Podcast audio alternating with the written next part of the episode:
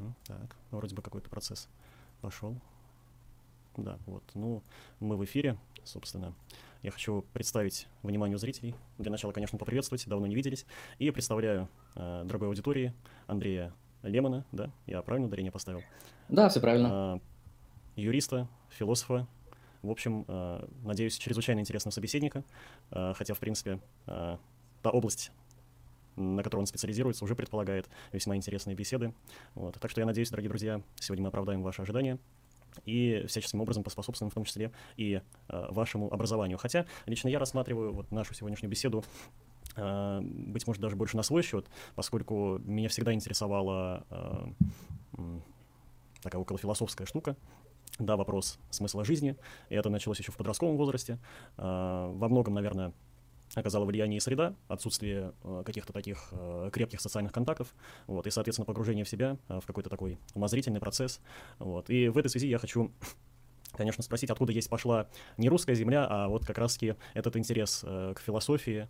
И, наверное, было бы неплохо узнать, что вообще есть философия, потому что, как обычно говорят, философия — любовь к мудрости. Но э, определение такое, не знаю, сомнительное, что ли. Вот хотелось бы услышать. Оно звучит очень непроясненно. Просто да. действительно, если мы берем э, Само слово философия, как его выдумали, придумали в Греции, замечательные, великолепные умы и мудрецы, философия. И действительно переводят, как обычно, любовь к мудрости, и это близко к правде. Но дело в том, что что такое любовь, что такое мудрость. И люди часто не задумываются о смысле этих слов, и поэтому определение философии, конечно же, как любовь к мудрости звучит а, чуть ли не вот так вот мистически, непонятно и неопределенно. А, я постараюсь сначала прояснить, как вообще сами греки понимали, вот что такое философия. Ну и потом я, собственно, расскажу небольшую историю о том, как я сам uh-huh. пришел к данному виду деятельности, и почему мне кажется, что он важен для не только для тех людей, кому интересна философия, но мне кажется, это вещь, которая важна чуть ли не каждому человеку, который хочет быть ну, рациональным, мыслящим, сознательным агентом, который сам определяет смысл своей жизни, цели, что ему делать, как ему мыслить. В этом плане философия полезна. Но об этом попозже. Вообще, любовь к мудрости, если мы рассмотрим, какое слово употребляется в данном контексте, а, это слово «филия». И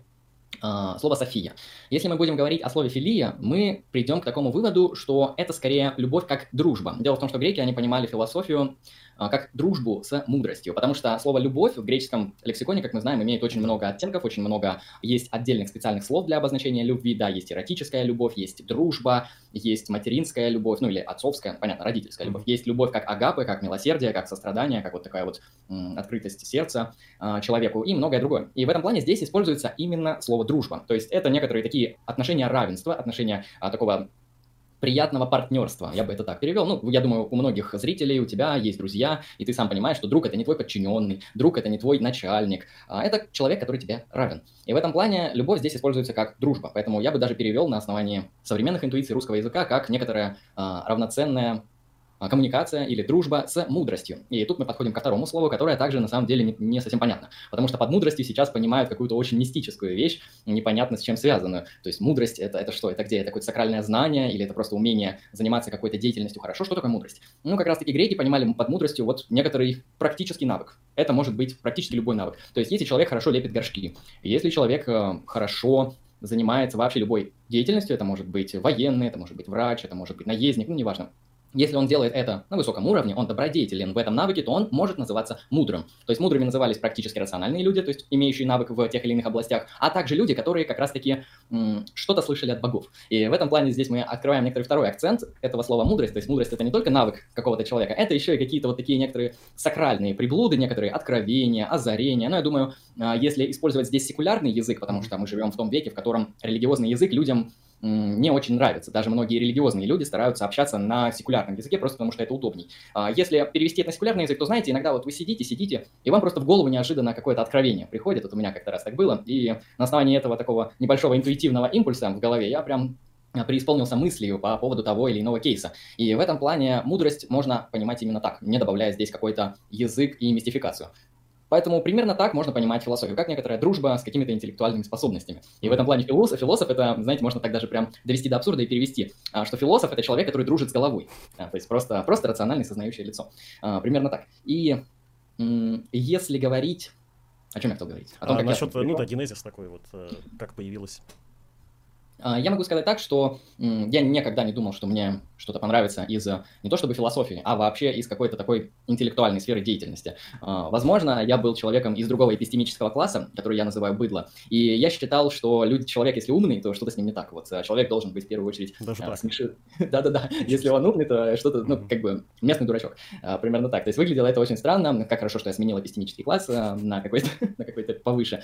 И в этом плане, на мой взгляд, меня на самом деле было удивительно, что я увидел, что мудрость, вообще какая-то рациональность, какая-то вот способность мыслить является ценной и может быть ценной. Сначала я это увидел просто банально, понаблюдав за лекциями некоторых научпоперов, да, знаете, дети, они любят научпоп смотреть, мне тогда было мало лет, наверное, лет 16. И в этом плане научпоп я такой, блин, а научпоперы, они же знают, и при этом это красиво, и это круто. Вот такая у меня сложилось впечатление. Ну и как-то, знаете, как-то раз я просто а, зашел на какой-то паблик ВКонтакте, не буду говорить какой, чтобы не рекламить лишний раз, и там был типа курс лекций по экзистенциализму mm-hmm. от uh, Петра Рябова, вот этого преподавателя, этого человека, я, в принципе, довольно хорошо уважаю, mm-hmm. это один из лучших специалистов по анархизму, и вот мне попался в руки его курс лекций по экзистенциализму. Я еще тогда нигде не учился, ну, в смысле, в школе учился, в ВУЗе нет, и я сначала посмотрел в Википедии, что за такое красивое слово, которое я, я с пятого раза не смог выговорить. Я говорил эссенциализм, эссенциализм, вот, а потом понял, что надо говорить экзистенциализм. Вот, посмотрел какая-то такая философия 20 века, которая делает акцент на каких-то там чувствах, внутренних переживаниях человека. Ну, сами понимаете, русская Википедия, она вам ничего лучше не даст mm-hmm. в этом плане. А, но когда я прослушал курс лекций, вот у меня тогда было вот некоторое второе озарение, я обнаружил, что на самом деле размышления, на самом деле вот просто процесс рефлексии над хотя бы своей жизнью. Не нужно рефлексировать что-то вокруг, не нужно рефлексировать какие-то ультраабстрактные вещи, до которых вы, возможно, никогда не дойдете. Начните вот рефлексировать просто свою жизнь, кем вы являетесь, какие ваши ценности, зачем вы живете. Вот э, примерно так я это все представил, и я был удивлен, что на самом деле можно жить, вот знаете, мне как открылось, а, как некоторое откровение, можно жить осмысленно, на самом деле. Как бы это громко не звучало, но я думаю, этого навыка многим людям не хватает. И философия, это, наверное, одна из лучших а, методологических программ, которая помогает ответить на вопрос о том, кто ты есть, где ты находишься и что тебе нужно делать. То есть это вопросы антологии, антропологии, эпистемологии, теории ценностей, ну то есть весь комплекс, включающий вопросы, связанные с мировоззрением, а, ну и включая все философские топики. И в этом плане философия – это вещь, которая поможет э, вам найти осмысленное мировоззрение, как, знаете, Сократ, вот он когда цитировал а, цитату на Дельфийском храме, он, там было написано «познай самого себя». Uh-huh. И в каком-то смысле, ответив на вопросы подобные мировоззренческого характера, вы сможете познать своего, самого себя хотя бы на какой-то определенный срок. Потому что, вот я вам дам такой, знаете, то, что называется домашнее задание, то это будет смотреть, э, вот просто сядьте и задайте себе вопрос, а, кто я такой, чего я хочу добиться в жизни, то есть вопрос о ценности, и какими методами мне это делать. А потом, когда вы ответите на эти вопросы, ответите, ответьте на вопросы, а почему именно так, а не иначе. То есть подключите рефлексию второго уровня. То есть философия — это скорее вот рефлексия над рефлексией. Ее еще иногда называют как мышление о мышлении. И здесь мы, кстати, подходим вот к а, попытке определить философию в дальнейшем, и ну, лично я занимаюсь метафилософией на своем канале. Метафилософия – это дисциплина, которая изучает природу, сущность, цель, предназначение философии. То есть она отвечает на вопрос, что такое философия.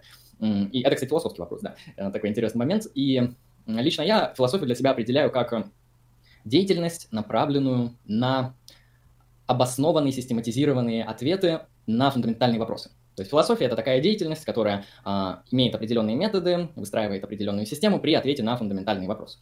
А, примерно такое определение даю философии я, и, на мой взгляд, оно довольно точное, хотя, конечно, в каждом определении есть изъяны.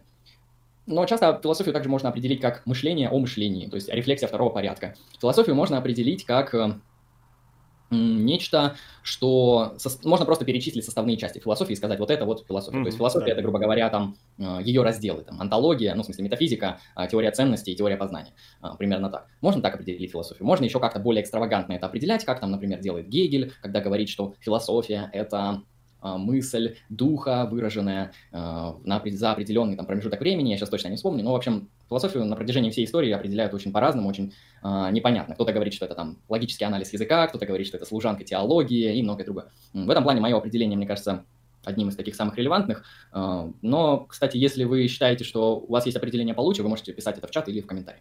А, вот примерно так я отвечу на первые вопросы. Вот, кстати, когда я э, готовился к трансляции, то я тоже э, пытался прикинуть, вот, что лично для меня философия, то я ответил примерно так же, что это пос, э, постановка фундаментальных вопросов и, и ответы на них. Вот что-то в этом роде у меня проскочило э, в моей голове. Да, весьма занятно, э, весьма занятно. А какое сейчас э, разделение философии существует? Вот как раньше, если не ошибаюсь, имело место Э, разделение как логика, физика и этика, а в настоящее mm-hmm. время? а, там еще вот этики еще эстетику добавляли. Mm. А в настоящее, да, вообще на каждом этапе развития философии она вообще по-разному понимается, в различных школах, а, везде по-разному. Я могу сказать так, то, что, ну, очевидно, в разных регионах, в разных местах мира философия понимается по-разному. Но если мы берем именно ту философию, которой обычно я занимаюсь, я занимаюсь аналитической философией, это то, как представлена философия на, в англоязычных странах и в некоторых странах Европы, плюс-минус, mm. то там структура философии выглядит примерно следующим образом. Есть три основных раздела. А, первый раздел – это метафизика, второй – это эпистемология, третий – это теория ценностей. Что это значит? Что за такие мистические непонятные слова? А, метафизика – это блок вопросов, который включает в себя вопросы о том, что есть о том, что существует. То есть, грубо говоря, вот, кстати, антология – это раздел метафизики, но не только. То есть метафизика, она отвечает на такие вопросы, как а, существует ли Бог, например, существуют ли там причинно-следственные связи, существуют ли универсали, существуют ли возможные миры, ну вот в таком духе она отвечает на вопросы, там, что такое тождество, что такое причинность, там, что такое сознание, тоже такой метафизический вопрос во многом. И в этом плане метафизика, оно, она про то, что существует, и про природу вот этого того, что существует. А, то есть оно про то, что есть. Можно сказать это так. Um, это если от, мы... от Аристотеля пошло, прошу прощения? А, вот здесь уже сложнее, потому что Аристотель под метафизикой, ну, метафизика это скорее позднее слово, которое mm-hmm. появилось на основе работ эм, на основе того, как корпус Аристотеля систематизировали. То есть э, существует такая практически хорошая и обоснованная гипотеза о том, что систематизаторы Аристотеля, более поздние, они, когда выкладывали, в общем, его работы, они положили сначала работу физика, у него есть работа физика да. о природе, вот, и просто после нее шли тексты по метафизике, э, ну, то, что сейчас называется метафизика. А так как ее положили после физики, э, назвали ее после физики. То есть после понятно. физики это и есть метафизика. Э, в этом плане, как бы, слово появилось довольно случайно и забавно, но сейчас под этим словом уже что-то конкретное понимается, и все исследования уже дальнейшие, они а, отсылают к конкретным вопросам, конкретным вещам и проблемам. И поэтому тут скорее сложнее сказать, насколько на это повлиял Аристотель, скорее поздний комментатор. А, вот, просто Аристотель, он считал, что теология – это некоторая высшая наука, а теология – это попытка ответить на вопросы о божественных первоначалах, то есть о том, что существует вечно. Ну, я напомню, что Аристотель, он не совсем христианин, он немножко язычник, поэтому для него теология – это ответ на такие вопросы вроде, там, что такое субстанция, что такое перводвигатель, как устроен космос и многое другое. Вот, кстати, о том, а, вопросы о природе пространства и времени, есть такая топика в философии, это тоже топика из метафизики, собственно. Если переходить ко второму разделу, ну, второй, ну, условно, я его раскрою как второй, это эпистемология. Uh-huh. Эпистемология, если переводить, это теория познания. Здесь уже ставятся конкретные вопросы, например, а, что такое знание, что такое обоснование. Обоснование – это процедура, благодаря которой мы получаем знания, если кратко. И что такое истина? Ну, истина, понятно. Я думаю, тут сложно как-то раскрыть глубже это слово. А, и эпистемология, она, собственно, создает теории истины, теории обоснования и теории знания. То есть, что такое знание? Вот сам, я дам самое популярное определение того, что такое знание. А, знание – это обоснованное истинное убеждение. То есть вы имеете какое-то убеждение, убеждение – это ваше любое верование о мире. Например, я имею убеждение, что я сижу сейчас за компьютером.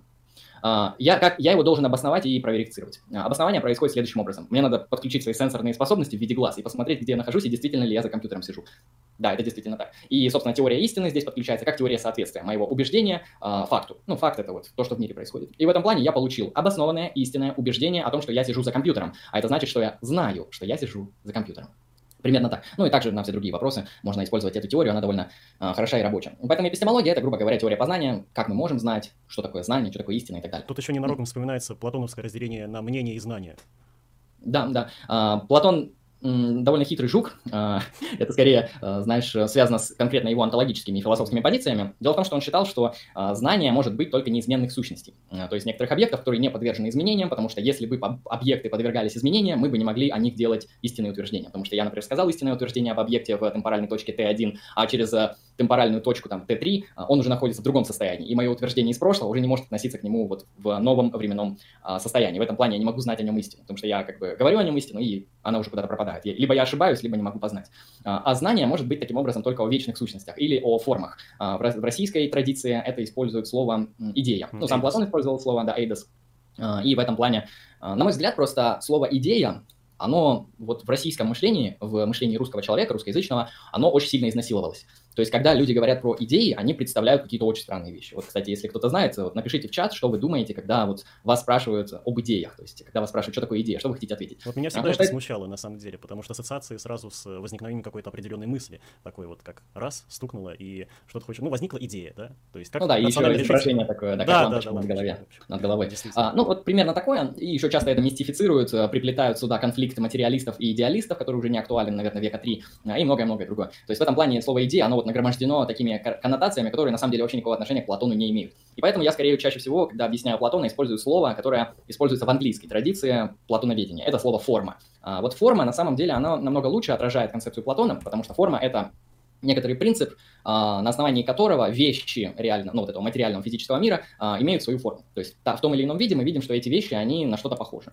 А, эти вещи, они как-то оформлены. И с точки зрения Платона, вот эта оформленность вещей – это следствие того, что эти вещи подражают некоторой, ну, трансцендентной форме, форме, которая находится вне мира, вне пространства, вне времени. И вещи, они подражают этой форме и приобретают свое очертание, грубо говоря. Так. Он приводит аналогию, вот, вообще на простом языке проясню. Представьте себе объект, вот от него отпадает тень. И вот тень этого объекта – это наш феноменальный мир, который мы видим, а сам этот объект — это идея, ну или форма. Примерно такое отношение между формами и физическими вещами. Отсюда Примерно же миф о Платоновской пещере с некоторым, э, в некотором смысле. Да, да, именно вот э, эту аналогию сам Платон, собственно, mm-hmm. использует. Я здесь ничего не придумываю, он ее рассказывает в «Мифе о пещере», который, напомню, где он, в седьмой книге «Государство», такая довольно популярная вещь. Там он как раз-таки приводит этот пример с тем, как про... люди проносят вещи какие-то над костром, и от этих вещей отпадают тени. Ну и там он еще рассказывает про то, как их воспринимают узники и так далее. В общем, если что, почитайте. Mm-hmm. Если говорить вот как раз-таки о знании у Платона, то Платон считает, что знание как раз-таки возможно только в отношении идей, потому что идеи, они не изменяются. Почему? Потому что они находятся вне пространства и вне времени. Это такие вечные сущности. И это понимание формы, кардинально отличается от современного понимания идей.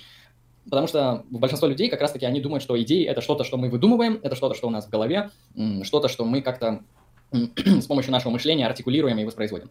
А, но Платон так не считал. Платон — это довольно радикальный философ для современности, и для него идеи — это вещи, которые существуют вне мира. То есть они не в вашей голове, они как бы вне мира, и вы их можете познавать с помощью вашей головы, а, настолько, насколько это возможно. И в этом плане идеи, точнее формы, это принцип, который определяет вообще всю реальность. И вот это понимание того, что существуют некоторые нематериальные принципы, не физические, которые определяют то, как работают физические принципы, вот такая мысль, она многим людям не укладывается в современном голове, потому что это скорее, а, ну, такое вот явно не современное понимание мира, это, конечно, традиционалистическое, античное понимание а, мира, так как некоторого соответствия высшим принципам, которые, соответственно, нематериальны. А, вот, примерно так. А, я забыл, какой там вопрос. А, точно, я же рассказал про философию. Угу, благодарю. И третий раздел основной, который выделяет философию, это теория ценностей. А теория ценностей — это такой кластер, который включает в себя множество отраслей. Это этика, это политика, это, ну, то есть философия политики, а, моральная философия, философия права, эстетика, ну или философия красивого, ну и многое-многое другое. И этот раздел, он как раз-таки в своем названии содержит ценности, то есть он говорит о чем-то, что обладает ценностью. А, в этике, например, исследуется вопрос, что такое добро что такое благо, как мне поступать правильно, какой поступок можно считать правильным, а, какую личность мы будем считать добродетельной и многие другие вопросы, связанные со сферой морали. А, ну, соответственно, там, политика и право – это вопросы того, что такое право, что такое, как будет выглядеть политическое устройство справедливое и так далее. Там, политические вопросы, они, кстати, довольно интересные, и многие люди забывают, что это вопросы именно из философии политики. Когда люди говорят о коммунизме, о либертарианстве, а, какие там еще популярные идеологии. Ну, национализм вроде как популярный там среди некоторых Особенно групп. русский да, среди некоторых групп молодежи и не только. А, в этом плане все эти идеологии — это следствие, это выводы политических философов, потому что за этими всеми идеологиями политическими стоит довольно не один год размышлений политических философов. А, и в этом плане, конечно, можно сказать, что человек либерал, но когда вы говорите, что он либерал, на самом деле вы поднимаете целый такой кластер исторических теорий, которые имеют очень сложную градацию, очень много версий, очень много точек зрения и очень различные способы обоснования. И если вам интересна, например, политика, да, вы там смотрите телевизор, вам интересна судьба вашей страны, судьба других стран, то я бы вам посоветовал почитать что-нибудь из политической философии, потому что а, вы просто лучше сможете анализировать те или иные политические события. Ну, это довольно банальная вещь, поэтому, я думаю, кто захочет, сам сможет найти, что почитать. И примерно так выглядит вот основной раздел философии. Там социальная философия также в теорию ценностей входит. А, ну и кроме этих основных э, трех разделов философия также включает в себя а, такую вещь, я называю ее как философия X. И вот туда можно включить вообще что угодно. Философия секса, а, философия кино, философия литературы, а, философия философии и, и так далее.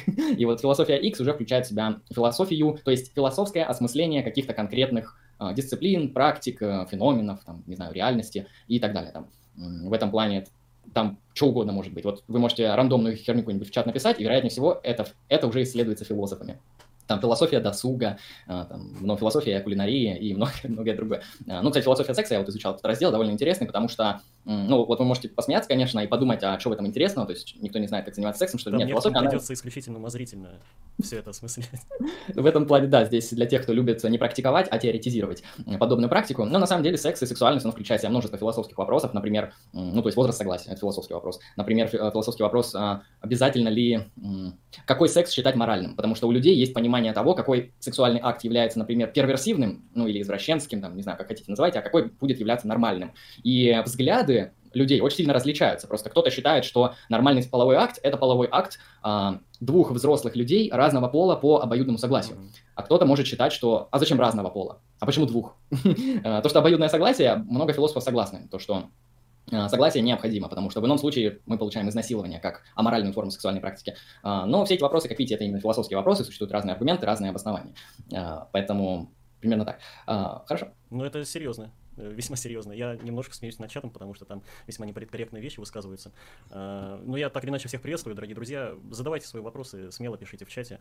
А, я хотел бы еще один вопрос со своей стороны задать. Вот ты сказал, Андрей, насчет того, что а, уже не актуален вот этот вот спор между идеалистами и материалистами, а на каком основании вот это вот все? Почему я так считаю? В общем, дело в том, что он не актуален в том смысле, что а, ну, в современности нет философов, которые вот спорят, э, находясь именно на этих лагерях, так как они понимались в 19 веке, где под материалистами понимались диалектические материалисты, а под идеалистами понимались, э, ну, гегельянцы, а. обычные гегельянцы. А, и вот подобного спора сейчас, ну, в философии нет. Это скорее не спор, это то, чем занимаются историки философии. Это не относится именно к современным философским дебатам. И в этом плане вот именно на уровне философской работы, на уровне философских дебатов в академиях этот спор не релевантен и не актуален. Вы можете, конечно, сказать, что материализм — это не только диалектический материализм, но как когда я говорил материализм versus идеализм, я подразумевал диалектический идеализм, то есть гегельянство versus диалектический материализм, марксизм.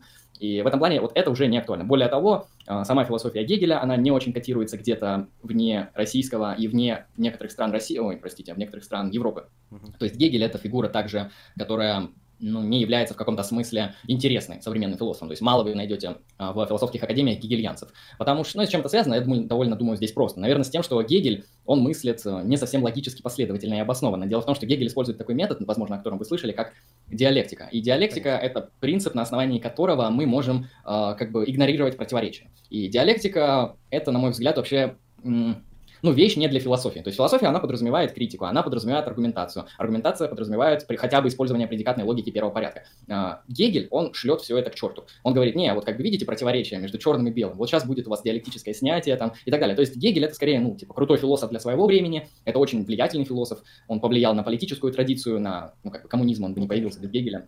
Так же, как, кстати, и нацизм и фашизм, который мы не одобряем, но а, гегельянство точнее, вот те идеологии, которые я перечислил, это прямое следствие философии Гегеля. Вы можете посмотреть, а, кем был человек, который написал Муссолини манифест а, фашистской партии, которую мы не одобряем. Вы можете посмотреть, кто он по образованию и какие у него были интересы. Он был гегельянец. И в этом плане Гегель, он очень влиятельный, он очень прекрасен, но для своего времени, собственно, для, для 19-го, начала 20 века. В современности, конечно, этот спор не актуален. В современности, то есть в современности философия, конечно, разная, но ее уже невозможно определить как спор между двумя лагерями. Можно увидеть какую-то тенденцию, вот я лично замечаю тенденцию в современной философии, тенденцию к переходу на физикалистские основания. Сейчас поясню, что это. Это попытка отвечать на фундаментальные вопросы, то есть заниматься философией, не прибегая к а, тому, что называется спиритуализм. То есть это попытка вытеснить различные спиритуалистические объяснения из а, философского исследования. В каких сферах это можно наблюдать? Есть такой раздел «Философия сознания». В философии сознания есть концепция того, что наше сознание — это когита, или такая вот, это душа еще называется. Душа, нематериальная такая мыслящая субстанция, которая э, телом может управлять, но от тела не зависит. Соответственно, когда тело разрушается, то душа никуда не разрушается. Вот подобные спиритуалистические объяснения, не только в философии сознания, но и в других областях, э, их пытаются вытеснить. Вот это единственная тенденция, которую я обнаружил в философии, но ее нельзя артикулировать как спор спиритуалистов и физикалистов. Нет, это скорее не так. Это просто некоторое такое, знаете, общее правило, то, что в академии философ выглядит более-менее нормально, если он использует аргументы и обоснования, не прибегая к религиозным концепциям и каким-то неадекватным метафизическим вещам, которые непонятно каким образом наблюдать, верифицировать, обнаруживать и смотреть, каким образом а, данная концепция является удобной или нет. Вот примерно это же мы можем наблюдать а, в том, что большинство академических философов, они атеисты. Ну, кроме тех, кто занимается философией религии, потому что там уже скорее понятно по каким причинам, философы религии не атеисты, но так или иначе атеизм тоже такая доминирующая э, философская мировоззренческая концепция. Примерно так. Ну, это чувствуется на самом деле, хотя вот про академию не скажу, но про такое информационное пространство, когда пытаются решить вопрос свободы воли человека. Вот часто прибегают к различного рода экспериментам и к попытке э, понять через вот такое э, наблюдение, действительно ли что-то есть, или это всего лишь э, кажемость, так вот, ну, нам кажется. Иллюзия, да, да иллюзия свободы воли.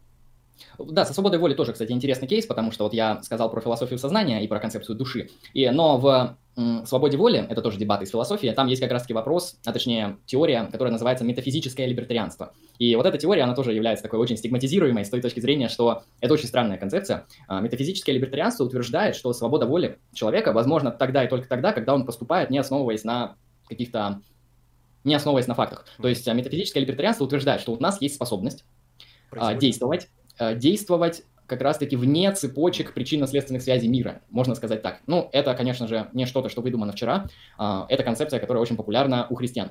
Есть. Потому что у христиан, да, у христиан душа, она имеет способность поступать свободно, вне зависимости от каких-то физических явлений. Почему? Потому что Бог так сказал. И, в принципе, на этом аргументация часто заканчивается. И я, в принципе, не особо как-то считаю эту теорию плохой, но мне кажется, что иные теории, которые находятся в дебатах с, этим, с этой концепцией свободы воли, они выглядят более-менее интуитивно. То есть э, они выглядят понятней, они выглядят адекватней, и, возможно, они выглядят как более прикладные и более предпочтительные гипотезы. Ну вот, например, э, свобода воли — это способность иметь желание второго порядка. Желание второго порядка – это желание над желаниями. Если у вас есть такая способность, значит вы свободны. Если нет, то нет. А, или можно определить свободу просто как отсутствие физического принуждения. Вот меня сейчас никто не ограничивает встать со стула. Значит, я могу, я могу свободно встать со стула. Если я был к нему прикован. Да, это скорее концептуальный анализ и попытка определить то, что мы называем свободной волей, потому что для людей очевидно, то, что свобода воли существует, это факт нашей социальной практики. А, мы приписываем свободу воли другим людям. Мы считаем, что Иван, когда, например, ударил тебя, а, мы считаем, что он это сделал свободно, и он за это ответственен. Если он, конечно, не находился под принуждением. А вот если он находился под принуждением, или он сильно выпил, или он случайно, то мы не считаем его морально ответственным за то, что он вас ударил в данном случае. И вообще понимание свободы воли – это ну, некоторый факт человеческого существования, факт того, как люди ведут себя в социуме. И наилучшее объяснение этого явления, этого феномена, это как раз-таки задача философов. Потому что элиминировать свободу воли, то есть ну, уничтожить эту концепцию, отказаться от этой концепции, есть такая теория, да, можно показать, что свободы воли нет никакой, что это иллюзия, но это скорее будет еще более контринтуитивно, чем метафизическое либертарианство, которое я описал ранее, потому что Uh, ну, для нас в нашей социальной практике очевидно, что люди поступают свободно, и мы тоже поступаем свободно. Uh, и чтобы люди начали мыслить по-другому, это нужно менять, вероятнее всего, человеческую антропологию, человеческую культуру, человеческий социум и много-много чего. Так как это никто не собирается менять, а, и не необходимо это все менять, то свобода воли останется актуальным вопросом еще надолго. Ну вот даже, кстати, в юриспруденции встречается. Ну, человек ответственен за собственные поступки э, в силу того, что он поступает э, свободно, с полным осознанием того, что он делает. Я помню, это ведь еще разговоры там у, у Бермардинала были на этот счет, когда по-моему, у него спросили насчет того, что будет, если вот действительно признать э, отсутствие свободы воли, как менять судебную систему в этой связи, там, работу пенитенциарных учреждений.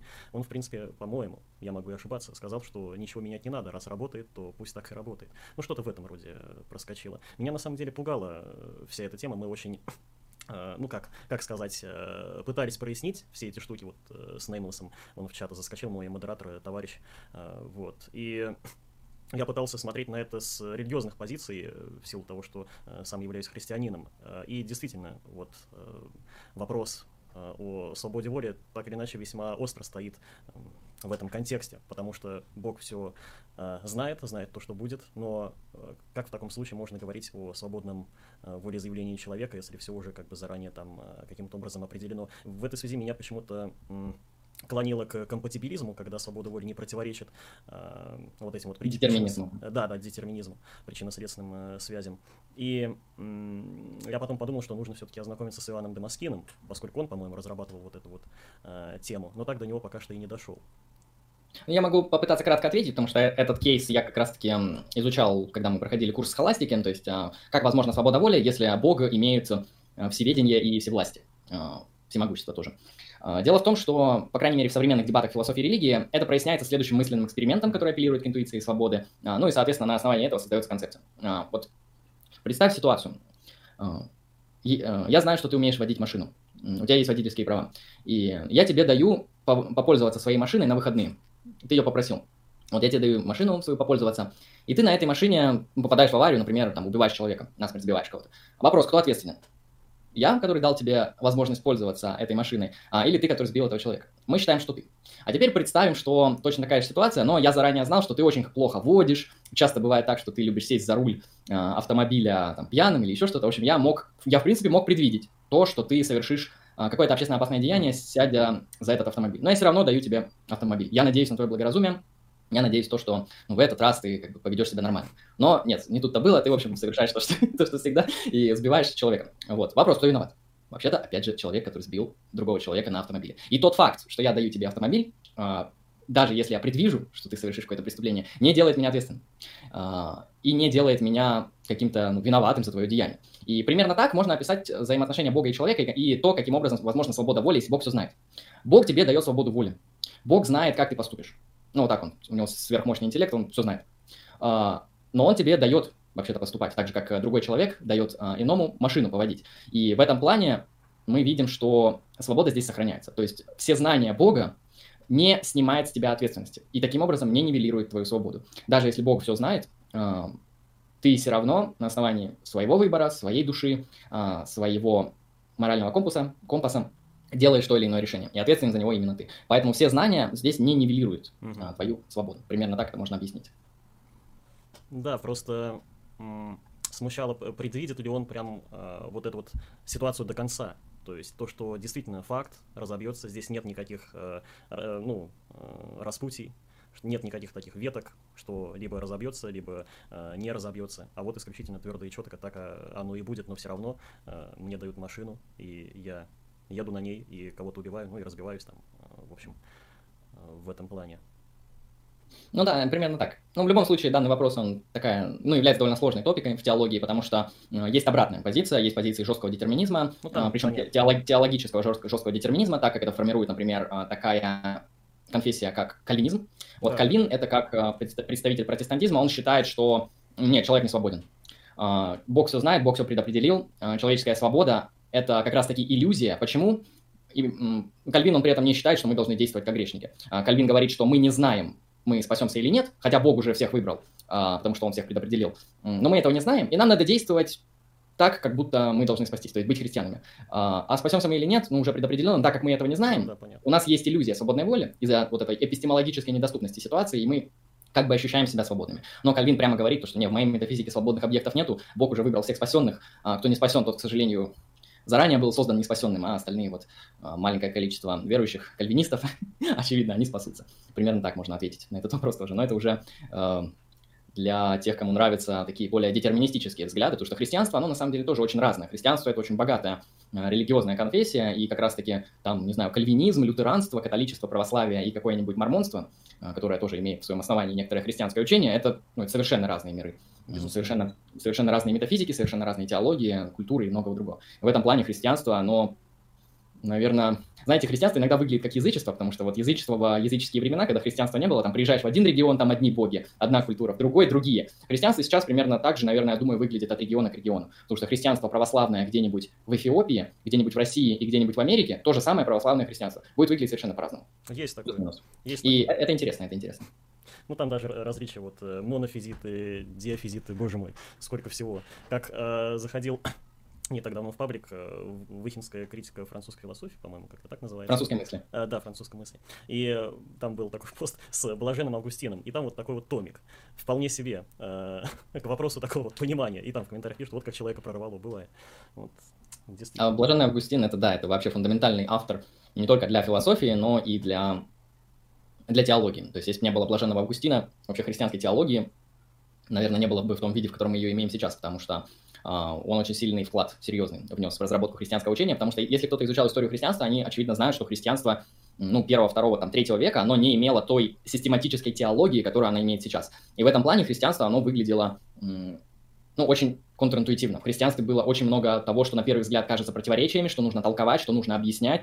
То есть первая задача перед э, учителем христианства стояло следующее. Как это так? Бог представлен тремя персонажами, но это один Бог. И нам надо это как-то основать. Почему обосновать? Почему есть какой-то Бог-Отец, какой-то Бог-Сын, который воплощается как Логос, то есть воплощенный Логос, и еще есть Святой Дух. А, и это один Бог. Это первая задача стояла, и многое-многое другое. И в этом плане за тысячелетия, ну, тысячелетия, ну, две тысячи лет, да, да. с Рождества Христова уже прошло. А вот за это время христианская теология, по крайней мере, в католической, протестантской среде очень сильно развилась, хотя в православии тоже, потому что в православии есть то, что называется традиция паламизма, византийская вот эта разработка, просто я с этим уже меньше знаком, чем, например, со схоластикой какой-нибудь, но и там очень много интеллектуальной работы велось, и поэтому христианство — это очень интеллектуальная религия, вот это я сразу отсеиваю людей, которые считают, что веруны тупые, ну, некоторые веруны действительно тупые, но для того, чтобы христианину разобраться в его теологии, ему нужно применить немало интеллектуальные усилия, познать очень много метафизических, философских обоснований того, а, как объясняется именно его религиозная конфессия. А, и это требует большого количества усилий. И я не уверен, что христиане, они тупые, ну и вообще верующие тупые. Поэтому э, я очень не знаю, существуют ли до сих пор атеисты, которые считают, что веруны тупые. По-моему, этот тренд умер лет 10 назад. Найдутся, найдутся. Вот, если найдутся, то я им ответил заранее. Да, примерно так. Хорошо, тут э, в чате пишут, Августин вроде гностик, не... Э, не, не гностик, он... А, нет, смотри, смотри, он же, Августин, не один год жил, и он в, своей, в течение своей биографии менял. Да, он скорее был нео, манихеем и неоплатоником, он изначально был долгое время. А потом его мать на него очень сильно повлияла, и он принял христианство. И дальше он был уже таким серьезным христианином и теологом. Вот, кому интересно, почитайте его исповедь. Это не только философское произведение, это еще автобиография, это знаете, это произведение так много жанров в себе содержит, что я просто вам посоветую ее почитать, просто потому что это фундаментальное произведение. Потому что там и много экзистенциальных размышлений о смысле жизни, о предопределении, о философских вопросах, о вопросах религии, много другого, потому что, ну, исповедь Августина — это просто то, что я называю шедевр. Даже если вы не христианин, я уверен, вам зайдет исповедь Августина, если вы будете как минимум пропускать те вставки, где он Богу молится, потому что атеисты не любят читать молитвы Богу. На самом деле, да, такое э, не к вопросу о молитве, а вообще о произведении. Я его в прошлом году прочитал, на самом деле, и меня это, конечно, ну, поразило в том смысле, что э, фигурировало описание тех вещей, которые до сих пор волнуют и меня, и других э, людей, я более чем уверен. И взаимоотношения с, в том числе с противоположным полом, с друзьями, с товарищами, как они там пытались объединить имущество и жить в таком, как бы, э, идиллическом состоянии. Более чем, да, более чем. Согласен, согласен. А, обращусь к чату, посмотрим, что здесь у нас. А, так. Мистер Лампа спрашивает, скажите, а как гостю такое произведение «Наука логики беспредела»? Я думаю, что... Я не знаком с творчеством Ильи Храброва, поэтому не могу оценить сие прекрасное произведение или ужасное. Не могу сказать заранее, потому что я не читал, не смотрел. Эм, да, я, пожалуй, тоже не смотрел. У нас э, иногда бывают э, киноаукционы. Я просил, ну закидывайте, давайте вместе посмотрим, раз уж на то пошло. Но никто не проявил инициативу, э, к большому сожалению. А может быть и к счастью, кто знает. Может быть и к счастью, да. да, знаете. Деньги, они часто бывают, отбирают очень странные вещи, но бывают и они отсеивают очень плохие вещи. Вот, особенность денег именно такова, что деньги — это что-то, что ищет среднее между каким-то шедевром, который никто не поймет, и каким-то кошмаром, который тоже никто не поймет. Пожалуй, пожалуй. И, Андрей, я вот э, хотел э, ну, отойти на несколько тем назад, скажем так, вот, к вопросу о появлении интереса к философии. Ну и вдобавок хотел спросить, э, вот каково взаимодействие такого человека, как ты, который действительно знаком с э, определенными философскими школами, с философскими позициями, взаимодействия с окружающими. Вот, э, в принципе, не скучно ли общаться с другими людьми, э, которые, в принципе, не подсекают э, в данной области? Спасибо за вопрос, отличный. Я его начну издалека, потому что это важный вопрос, по крайней мере для меня. А, дело в том, что я считаю, что каждый человек по природе философ. Вот у меня есть такая романтическая посылка. Я ее проясню и объясню, с чем это связано. Я считаю, что каждый человек в течение своей жизни ставит и пытается ответить на фундаментальные вопросы. Это могут быть вопросы познания, вопросы внешнего мира, вопросы души, Бога, ценностей, того, как ему поступать, того, как ему жить, смысла жизни, а, смысла человеческих взаимоотношений, того, что такое общество, что такое политика, что такое справедливость и многое другое. Каждый человек в своей жизни ставит философские вопросы. Многие из этих людей, они пытаются на них ответить, но некоторые просто их игнорируют. Когда человека спрашивают, что такое справедливость, они говорят либо не знаю, либо, ну, когда всем, всем все хорошо. Ну, то есть отвечают какими-то вещами, которые на самом деле являются уходом от ответа. И в этом плане философ – это человек, который просто делает вот такую вот человеческую практику, совершенно обыденную и нормальную для каждого человека, он делает именно это занятие своей профессиональной деятельностью. То есть философ — это тот, кто профессионально, на высоком уровне подготовки, на высоком уровне аргументации, систематизации и обоснования пытается ответить на фундаментальные вопросы, которые волнуют каждого человека, я уверен. А, по крайней мере, в какие-то периоды его жизни. И в этом плане каждый человек иногда философ. Иногда. Особенно в экзистенциально важные ситуации, когда подкашивается некоторое основание своей жизни. Это может быть э, кризис, это может быть наоборот какой-то ошеломляющий успех, какое-то неадекватное событие необычное, выбивающее в вашей жизни с колеи, неважно какого характера. Все эти ситуации, они называются в экзистенциализме, экзистенциализме пограничными ситуациями. Ситуации, в которых вы пересматриваете свои основания того, кто вы есть и как вам с этим миром взаимоотноситься. В этом плане человек по природе философ. И, соответственно, как, отвечая на твой вопрос, как я общаюсь и каково мне общаться с обычными людьми. Ну, не с обычными, а с людьми, которые не философы. Ну, да. Назовем это так, чтобы помягче было. Мало ли что подумают. А, Дело в том, что я просто их выпытываю. Я провоцирую их на фундаментальные вопросы. Я спрашиваю их, э, типа, о смысле их жизни, о том, что такое хорошо, что такое плохо. Ну, я веду себя как Сократ, который просто подходит к каким-то людям на рынке и типа, эй, мужик, а что такое доблесть? Ты же военный, ты же знаешь. Ну, в смысле, воин. Да-да-да. Ты же, как бы, ты же мужеством обладаешь? Обладаю. А что такое мужество? И вот и в итоге никто не может ответить. И в этом плане мне очень нравится там позиция Сократа, я не, это не значит, что я как-то там очень положительно отношусь к Сократу или нет, а, мне просто сам нравится принцип. То есть Сократ, он рассматривает людей как, ну, философов, неважно, откуда они и где они. Они могут быть разных возрастов, разных полов, разных социальных м, происхождений, и они могут заниматься разными вещами абсолютно. Но при этом у них есть вот этот вот некоторый общий момент. Все они пытаются ответить на то, кто они и зачем им жить, м, так или иначе. И мне интересно общаться с разными людьми. Мне интересно, конечно же, мне интересней общаться с философами и с людьми, которые э, занимаются смежными областями, которые мне также интересны. Это может быть там, практически любая гуманитарная сфера. Мне нравится общаться с интеллектуальными людьми, просто потому что это легче. А, но с людьми, которые не интеллектуальные или не профессионалы, я считаю, что с ними надо общаться. Им нужно показывать, что в них сидит фундаментальный потенциал. В них сидит то, что называется вот этот вот даймон, которого нужно изнутри познать. И поэтому вопрос о том, как мы можем познать самих себя, он является, на мой взгляд, одним из самых важных, ну, конечно, не самый важный. Э, я уже сам путаюсь, сам впадаю в диалектические противоречия. Э, лично для меня важны другие вопросы, но я считаю, что при общении с людьми нужно учитывать именно этот фактор. Нужно учитывать, что они философы, и нужно пытаться пробудить в них это философское начало. Э, задавать те или иные фундаментальные вопросы, помогать им отвечать на них, потому что, ну, очевидно, человек сразу не сможет ответить на вопрос о том, что такое хорошо.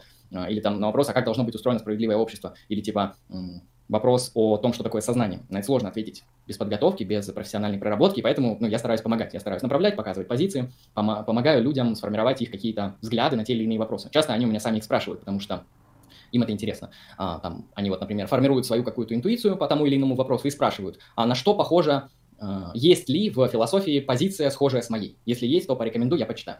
И именно такой подход я считаю довольно таким правильным, и поэтому при общении с другими людьми у меня не возникает какого-то, какой-то проблемы, какой-то дискомфорта.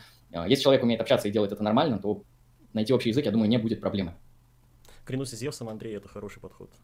Прекрасный. Да, а, на самом деле. То есть ты фактически делаешь людей из людей философов, ну то есть, э, чтобы они проявили вот то, о чем ты сказал ранее. Ну да, да, постарались как-то поотвечать осмысленно на свои вопросы. А, я я даже это не особо обосновываю, потому что мне кажется, что это просто круто. Ну, то есть это ценно само по себе. То есть э, если меня спросят, зачем это делать, зачем просвещать людей, ну, вряд ли я смогу ответить, зачем, потому что просто у меня есть ценность некоторого просвещения. Вот я кратко, если не против, расскажу о, о нашем канале. Да, вот наш канал — это как раз-таки э, площадка, на которой мы стараемся научно-популярно, доступным языком, при этом объясняя сложные фундаментальные философские концепции, доносить до людей философский контент. И в этом плане, конечно же, наш канал имеет некоторый такой просвещенческий образовательный пафос. Потому что просто закрываться от людей, показывать свою мизантропию, показывать свою ненависть и недовольство, а, при этом апеллируя к своей отличности, в кавычках, от других людей, это немножко цинично, немножко недобродетельно. Я считаю, ну или как минимум это просто не очень красиво. И попытка просветить людей – это попытка, она может не увенчаться успехом. Некоторые люди, к сожалению, не способны к тому, чтобы заниматься чем-то хотя бы немножко интеллектуальным, а некоторые способны. Вот. И никогда не знаешь, да, это или нет. Вы читаете чат, спрашивают. Да, мы читаем чат. Лично а, у меня открыт, я что глазами пробегаю. У меня все то же самое, просто есть определенный ряд вопросов, которые как бы первичны, а, а чат это все-таки а, нечто такое вторичное на самом деле. Да, ну мы потом это, не, да, это нисколько, нисколько не умаляет э, активности аудитории. Вот. Э, если есть какое-то желание, то всегда можете задонатить э, малую сумму по малому порогу, и все будет зачитано. Э, да, я еще хотел сказать, что все ссылки э, в описании, в описании под данным стримом, и вы можете ознакомиться с каналом Андрея, и там, по сути, какая-то команда работает, э, получается, как Елда Богов. Да. Э, да, у нас проект, э, на данный момент в проекте два человека основных, это я, собственно, Андрей Лемон и второй человек Алексей. Uh-huh. И, собственно, мы стримим вместе, мы делаем подкасты, мы делаем курсы лекций на интересующие нас темы, собственно, примерно так выглядит контент, который мы производим. Uh-huh, да, на данный момент, ну, то есть мы задумывали этот проект именно как не индивидуальное лицо, то есть наш канал, он представляет не какое-то единоличное лицо, как это там у многих стримеров, у тебя, как я понимаю, канал, он лично твой, он представляет да, именно тебя. Да, и в этом плане у нас скорее коллектив. То есть, mm-hmm. возможно, в будущем мы еще там кадры расширим, добавим еще какого-нибудь третьего, четвертого человека, ну, соответственно, в зависимости от э, ситуации, в зависимости от необходимости и так далее. Поэтому у нас скорее проект, да, у нас пока несколько человек, два. Mm-hmm. В таком случае можно, в принципе, обратиться к чату. Я хотел зачитать э, вопрос мистера Лампы, поскольку зритель-то весьма активный, вот, и я уже, в принципе, жалею о том, что сказал, вот. А, так или иначе, как вы относитесь к ситуации в Франции, как за свободы слова левые хотят притеснять мусульман в Европе, при этом откровенно оскорбляя миллиард мусульман, карикатурами на пророка, где-то грань свободы? Вот, в принципе, философский вопрос о свободе а, о политической свободе, о свободе слова. А, ну, я скажу кратко, что я не смотрю новости, я не интересуюсь политикой, и эту ситуацию я могу описать именно вот на, с точки зрения некоторых формальных принципов. А, как бы я ответил на твой вопрос о том, где граница свободы слова? Если мы разделяем концепцию свободы слова, примерно в таком виде, как ее изначально задумывали либеральные теоретики в виде Джона Стюарта Милля и других, то свобода слова – это способность, точнее, это такая, полити... это такое организация политического пространства, что каждый человек может высказывать любые слова и вещи, может быть, за исключением некоторых, о которых заранее оговорено и установлено в законе, что именно это нельзя говорить, любые вещи, кроме исключений, может высказывать без какого-либо политического преследования. Именно в этом заключается идея свободы слова, что за слова вас нельзя наказать. Никак. Ни уголовно, как это делают, сами знаете где, да. ни административно, как это делают в Германии. А, никаким образом государство не может повлиять на ваше высказывание. Вы можете что угодно высказывать, например, на стриме, в Твиттере, на улице или где-то еще. А, ну, за исключением некоторых случаев, потому что если вы приходите на какую-то частную территорию, например, в ресторан, и там есть определенные правила, например, вести себя адекватно при соблюдении какого-то этикета, не материться, никого не оскорблять, а вы, например, это нарушили, то по правилам частной площадки вас, должен, вас можно, имеют право выгнать. Ну, это как с Твичом, в принципе, вот сейчас. Да, да, Twitch это частная площадка, напомню, не государственная. И поэтому Twitch, он не ограничивает свободу слова, потому что а, концепция свободы слова – это про то, каким образом должны быть устроены политические институты. Вопрос о том, что если за свободу слова наказывает не государство, а какие-то вот люди, которые оказались обижены. Как мы это будем оценивать? Оценивать это довольно легко. А, тот человек, который обиделся и совершил преступление в отношении вас, он преступник и должен нести ответственность в соответствии с законом. И ничего более. То есть э, в этом плане свобода слова, как политический институт, позволяет вам говорить все, что угодно в публичном пространстве. Э, кроме, наверное, исключений. Потому что чаще всего э, в исключения входят какие-нибудь сведения, порочащие честь и достоинство, а также репутацию корпораций и, например, физических лиц. Хотя, мне кажется, по поводу физических лиц, это излишне. То есть это уже некоторое налегание. То есть э, нормальное понимание свободы слова – это возможность говорить про кого угодно, что угодно высказывать и иметь любые взгляды и любые позиции. А, если как-то устроена политическая система иначе, это значит, что свобода слова просто в этом государстве, в этом политическом сообществе либо ущемляется, либо является какой-то там не самой главной ценностью, либо вообще отсутствует, как, например, в каких-нибудь диктатурах. И как это анализировать, я думаю, вы уже угу. сами разберетесь в вопросе с Францией. Это именно с либеральных позиций. Да, да, да. Просто свобода слова, на мой взгляд, это скорее такое либеральное изобретение. Ну, понятно, что в Древней Греции тоже понималась свобода слова. Под свободой слова понималась возможность высказывать некоторые политические, а, социально важные а, какие-либо кейсы, вопросы, поднимать и обсуждать их. Но дело в том, что в Древней Греции под политически активными людьми понимались мужчины, граждане, свободные. А да. это очень маленький процент людей. Ну, тут, кстати, как и демократия, в принципе, другая была. Не учитывала рабов. И... Э, женщин да, тоже. женщин тоже. А, тут еще был вопрос э, в чате от э, Киборгат лето, боже мой, а, относительно коллектива авторов а, вашего канала. Ну а как вы не закрываетесь? Приглашайте в свой лагерь, предлагая стать адептами тех же Шиза Гегелей и Хайдегеров, попиваем мочу на брудершафт. Довольно резко, но, наверное, можно здесь как-то ответить конструктивно по этому вопросу. Да, я отвечу, а, потому что я сразу хочу показать, что ну, на нашем канале понимают, что такое аналитическая и что такое континентальная философия, и мы работаем в аналитическом ключе. И поэтому рассуждение о Гегеле и Хайдегере ты найдешь либо в контексте шутки, либо в контексте троллинга, либо в контексте, ну, просто человек спросит какие-то историко-философские вещи. Там, например, что Хайдегер считал под аутентичным экзистированием, что Гегель считал под объективным духом. Конечно, я отвечу, потому что я это знаю. А, но, в принципе, наш канал, он не посвящен именно континентальной философии, кроме, ну, то есть из континентальных авторов нам нравится только Ницше. У нас есть там подкаст по Ницше, мы его исследуем, но мы стараемся это делать в таком тоже аналитическом ключе, а, используя вот кон- конкретный концептуальный анализ, анализ текста, работу с тем, что сам Ницше написал, и как теоретически можно пред- предложить это все оценивать и как это интерпретировать. То есть, а, если тебя человек, который написал комментарий, смущает, что философия — это шизуха, по типу Гегеля или Хайдегера, то наш коллектив не про это. И, ибо потому что я сам понимаю, что такое философская шиза. Я читал Derrida, я читал Роланд Барта, я могу согласиться с людьми, которые считают этих авторов фундаментальными, влиятельными, важными, а, интересными и очень крутыми философами. Я, в принципе, могу их понять. Но я считаю, что эти авторы пишут очень хуево. Ой, простите за мат, я не знаю, можно не, ли на площадке. Ничего страшного, ничего страшного. Угу. Хорошо. И в этом плане, ну, они ужасно пишут, они наводят муть. А, чаще всего, вероятно, они просто виляют словами, они просто пишут а, книги для того, чтобы писать книги, на мой взгляд, часто это и выглядит именно так. И они не решают фундаментальные философские проблемы. А если решают, то делают это странными методами. Мне интересны аналитические философы. Там, посмотрите, как пишет э, Хиллари Паттнем, посмотрите, как пишет э, ну, Джон Сёрли, посмотрите, как пишет Чалмерс. Это люди, которые довольно понятно, ясно, четко и интересно, ну, кстати, еще и фундаментально отвечают на те или иные философские вопросы. Но я могу сказать так, что аналитическая философия поприятнее, вот, она поинтереснее. Хотя континентальные авторы тоже заслуживают внимания, просто лично я ими не так сильно занимался. А вот какие философы существуют? Э, аналитические, континентальные, а еще каких выделяют? Ну, само вот это выделение, оно очень условно, uh-huh. то есть оно грубо говоря, не особо актуально. Если мы начнем копать глубже, то на самом деле оно ничего не значит. Но просто люди, так как они не совсем понимают, как сейчас выглядит философия, по крайней мере, на Западе и в таких топовых местах, где ее преподают, а, то приходится эту дихотомию использовать.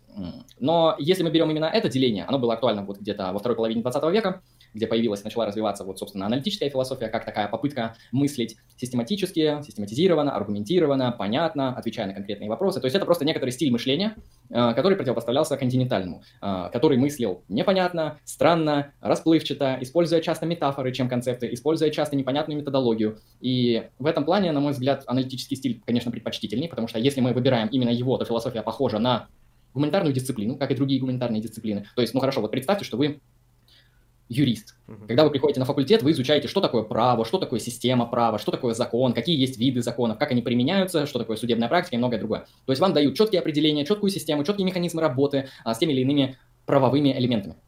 Дело в том, что нормальная философия, она должна выглядеть именно так. Вам дают понятие, что такое философия, какие есть методы, какие есть философские вопросы, как на них можно ответить, как это можно приложить.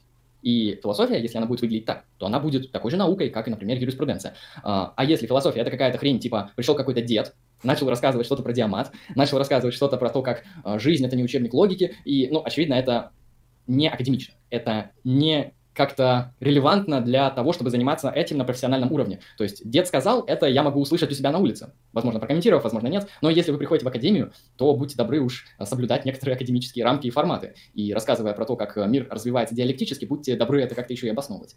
И в этом плане, конечно, аналитический стиль, он, на мой взгляд, просто... Опа. О, вылетел гость. Он предупреждал. Так, вернулся. Да. А, я говорил, что аналитический стиль, он более предпочтителен, если вы считаете, что философия – это вот такая вот систематизированная околонаучная дисциплина. Если, вас, если вам достаточно объяснений того, как устроен мир с точки зрения Хайдегера, Гегеля, может быть, Дорида, то, наверное, вам не подойдет аналитическая философия. Но если говорить о самом разделении, то эта дихотомия очень условная. А, в английских статьях также еще выделяют, вот, есть аналитическая, есть континентальная, а есть прагматизм, а, то есть как американская философия. Бывает еще так выделяют, но я очень редко видел, чтобы кто-то именно говорил об этом. А, то есть это скорее в статьях выделяют, то есть прагматизм как попытка построить такую прикладную практическую философию, основанная на конкретных прикладных уже вещах. Я просто, мне лень рассказывать весь прагматизм. Ну, это как бы такая вот американская традиция. Uh-huh. Да? Есть континентальная традиция в Европе, где там Хайдегер, вот Дорида, французы, немцы, вот эти вот люди. И есть аналитическая традиция там в виде англосаксов, типа там Вингенштейн, Рассел. Ну, Вингенштейн, если что, он из Вены, это немножко континент, но это уже, это уже десятый момент. То есть Рассел, Мур и там некоторые другие философы, они как бы великобританцы, и там вот аналитики. И вот это все, оно очень условно, оно очень историко-философски обосновано, то есть э, это скорее такое некоторое клише, и некоторый паттерн мышления, который просто позволяет устанавливать дискуссию между людьми. Если мы просто начнем копать глубже, что это значит и что это такое, мы поймем, что это просто ну, бессмысленный набор слов, можно сказать так. А, ты упомянул Рассела, и я хотел упомянуть, что сейчас сам читаю историю западной философии, и, ну так, весьма специфически идет, в том смысле, что э, про Платона, про э, Эйдосы, да, э, про аргумент третьего человека очень так все компактно, э, сжато, и я основательно посидел над этим, поразмыслил, и э, хотел спросить о той литературе, которая может открыть вот как раз-таки философию.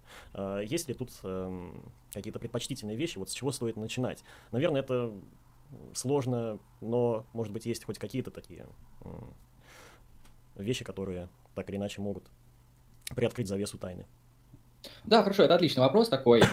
Как бы, то есть, если его переформулировать, как бы ты описал introduction философию, ну, введение? Да. А, вообще можно разные подходы применять к тому, как вводить себя в философию, особенно если ты, например, никогда ей не занимался, этой дисциплиной. Там можно, конечно, послушать, какой список э, литературы предлагает Убер Маргинал. Ну, вот мне, кажется, мне кажется, его список литературы, он подойдет тем, кто учится на философском факультете, кто как бы уже как-то знаком с философией, как-то примерно ориентируется в ней, и, но еще не начинал прям глубоко изучать источники. Я думаю, таким людям действительно подойдет список маргиналов. Но человек, который вообще как бы с философией ни разу не встречался, ну, этот список его убьет. Просто, ну, это будет такой кирпич, который он ну, никак не сломает. Он не Джеки Чан, который может сломать кирпичи руками. А, на мой взгляд, вот его список, он слишком требовательный. Хотя если подумать значит, вот по-честному, то преподы, которые предлагают свои списки а, для студентов, а, там списки еще более высокого уровня, еще более сложные. Поэтому Uber Marginal на самом деле еще нормальный список. Но я бы предложил еще более низкую планку, потому что Иногда планку нужно снизить, чтобы человек вошел, спокойно мог подняться на пару ступенек выше, а дальше он уже просто разберется, что ему делать и как ему, зачем и чем заниматься.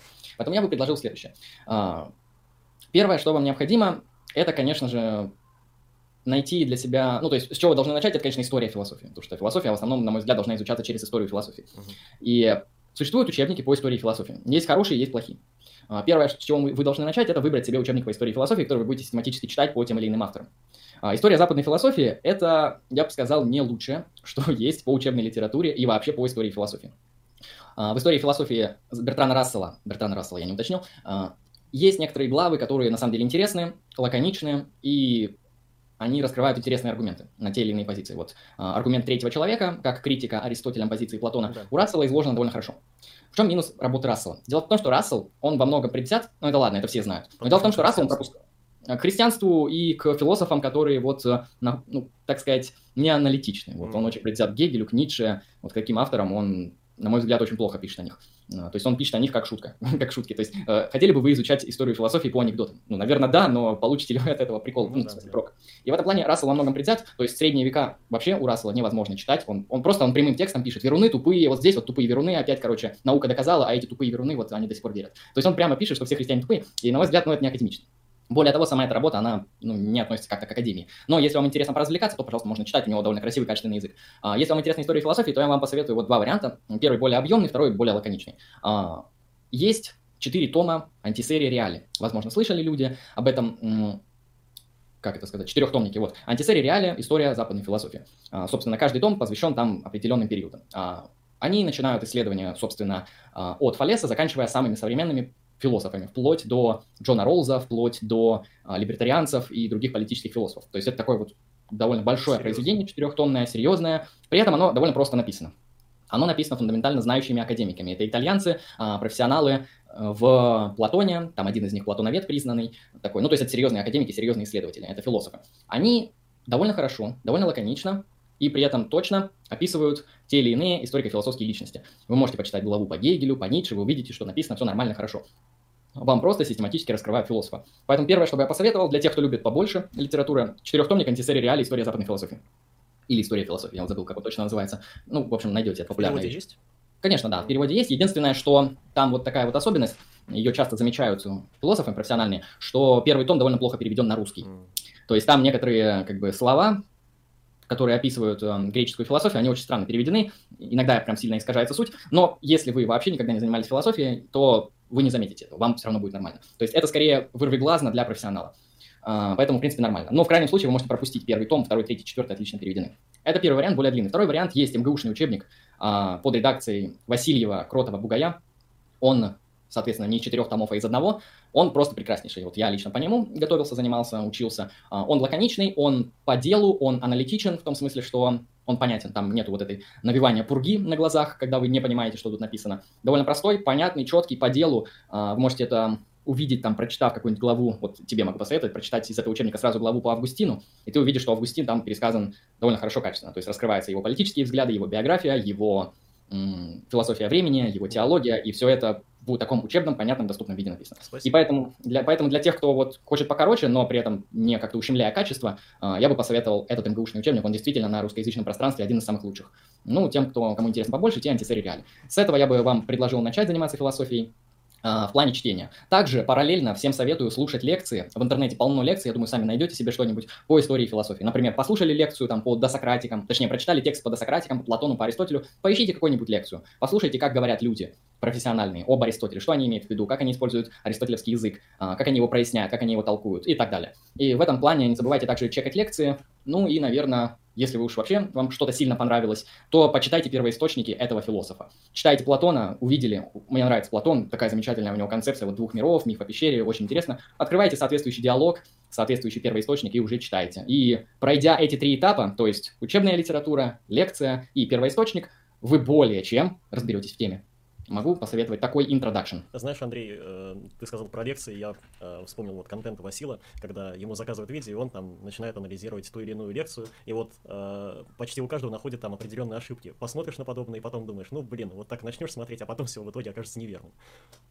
Ну, здесь э, я согласен, что многие люди ошибаются на лекциях, просто я сам веду лекции, сам бывает тоже ошиблюсь, ошиблюсь где-нибудь, ошибусь. И в этом плане эта тема нормальная, но это нивелируется тем, что вы, например, можете смотреть несколько лекций. Там, посмотрели по Аристотелю от одного человека лекция, потом от второго, от третьего, и вы увидите, что ну, в каких-то моментах они сходятся. Наверное, они будут сходиться в том, что Аристотель древнегреческий философ. Mm-hmm. Наверное, они будут сходиться в том, что Аристотель там не был гражданином Афин. А, может быть, они будут единодушны в том, что Аристотель а, разрабатывал теорию формы и материи, а, ну, то есть гелиоморфизм. И многое другое. Вы увидите, что ну, во-первых, вряд ли вы обнаружите какие-то ложные вещи, если вы не профессионал. А, во-вторых, какие-то основные моменты вы точно э, запомните, если вот сделаете себе выборку для сравнения, если вы сравните лекцию с литературой. В литературе, ну, очевидно, ошибок, ошибок намного меньше, потому что если лекцию уже не отредактировать, ну и, в принципе, всем похер, редактировать эту лекцию или нет, как записали, так и выкладывают, а, то если в учебнике какая-то ошибка, то это, конечно, редактируется. И поэтому в учебной литературе, ну, ошибки, если и будут, то спорно сказать, ошибки это или какая-то специфическая интерпретационная матрица того или иного вопроса. Спасибо, да, внушительно. Хорошо, будем пробовать. Я надеюсь, и зрителям э, но это тоже придется весьма по душе. Василий О. спрашивает, Диоген Лаэртский о жизни, учениях и изречениях знаменитых философов. Э, хорошая книга? Um, Честно сказать, нет. А, честно сказать, а, это книга, в которой такой автор, как Диоген, это античный, собирает для своего времени всякие популярные а, высказывания, рассказы и сведения о жизни тех или иных древнегреческих философов.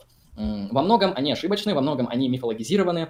Почему они ошибочны? Потому что ну, там, в современности мы уже, например, знаем больше фактов, чем знал тот же самый Диоген Лаэртский. Хотя кажется, что он тогда жил, он знал больше. Ну, на самом деле, ученые и научные историки, и исследователи, они не сидят на месте, они показывают, где правда, а где вымысел настолько, насколько это возможно. И в этом плане э, я бы для общего развития, конечно, не против был бы, что кто-то читает подобную книгу, то есть почему бы и нет, но как вот такая вот академическая литература, она скорее, ну, бесполезной будет. А хотя, как вот такой развлекательный контент, как что-то, что можно налегке почитать и посмотреть, как жили другие философы, то, в принципе, ничего плохого в ней нету. Но лично я не советовал бы вам читать ее. А, смотря какие у вас цели. То есть, если у вас цели просто получить развлечение от чтения литературы, тогда пожалуйста. Если у вас цели как-то вот действительно а, ознакомиться с биографией того или иного древнегреческого философа, то скорее вам нужны другие источники. Да, исчерпывающе. А, так, в чате в чате вроде бы ничего. А, я хотел еще спросить про возможность э, получения академического образования. Вот Куда стоит поступать в Российской Федерации, если есть возможность куда-то поступить? Ты имеешь в виду на философский? Ну, да, на философский.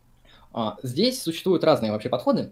Можно, конечно, принять точку зрения Александра Гелевича Дугина, когда он а, когда его спросили на стриме, по-моему, у Убер Маргинала, типа, куда, есть ли в России философия, он сказал, не, нету.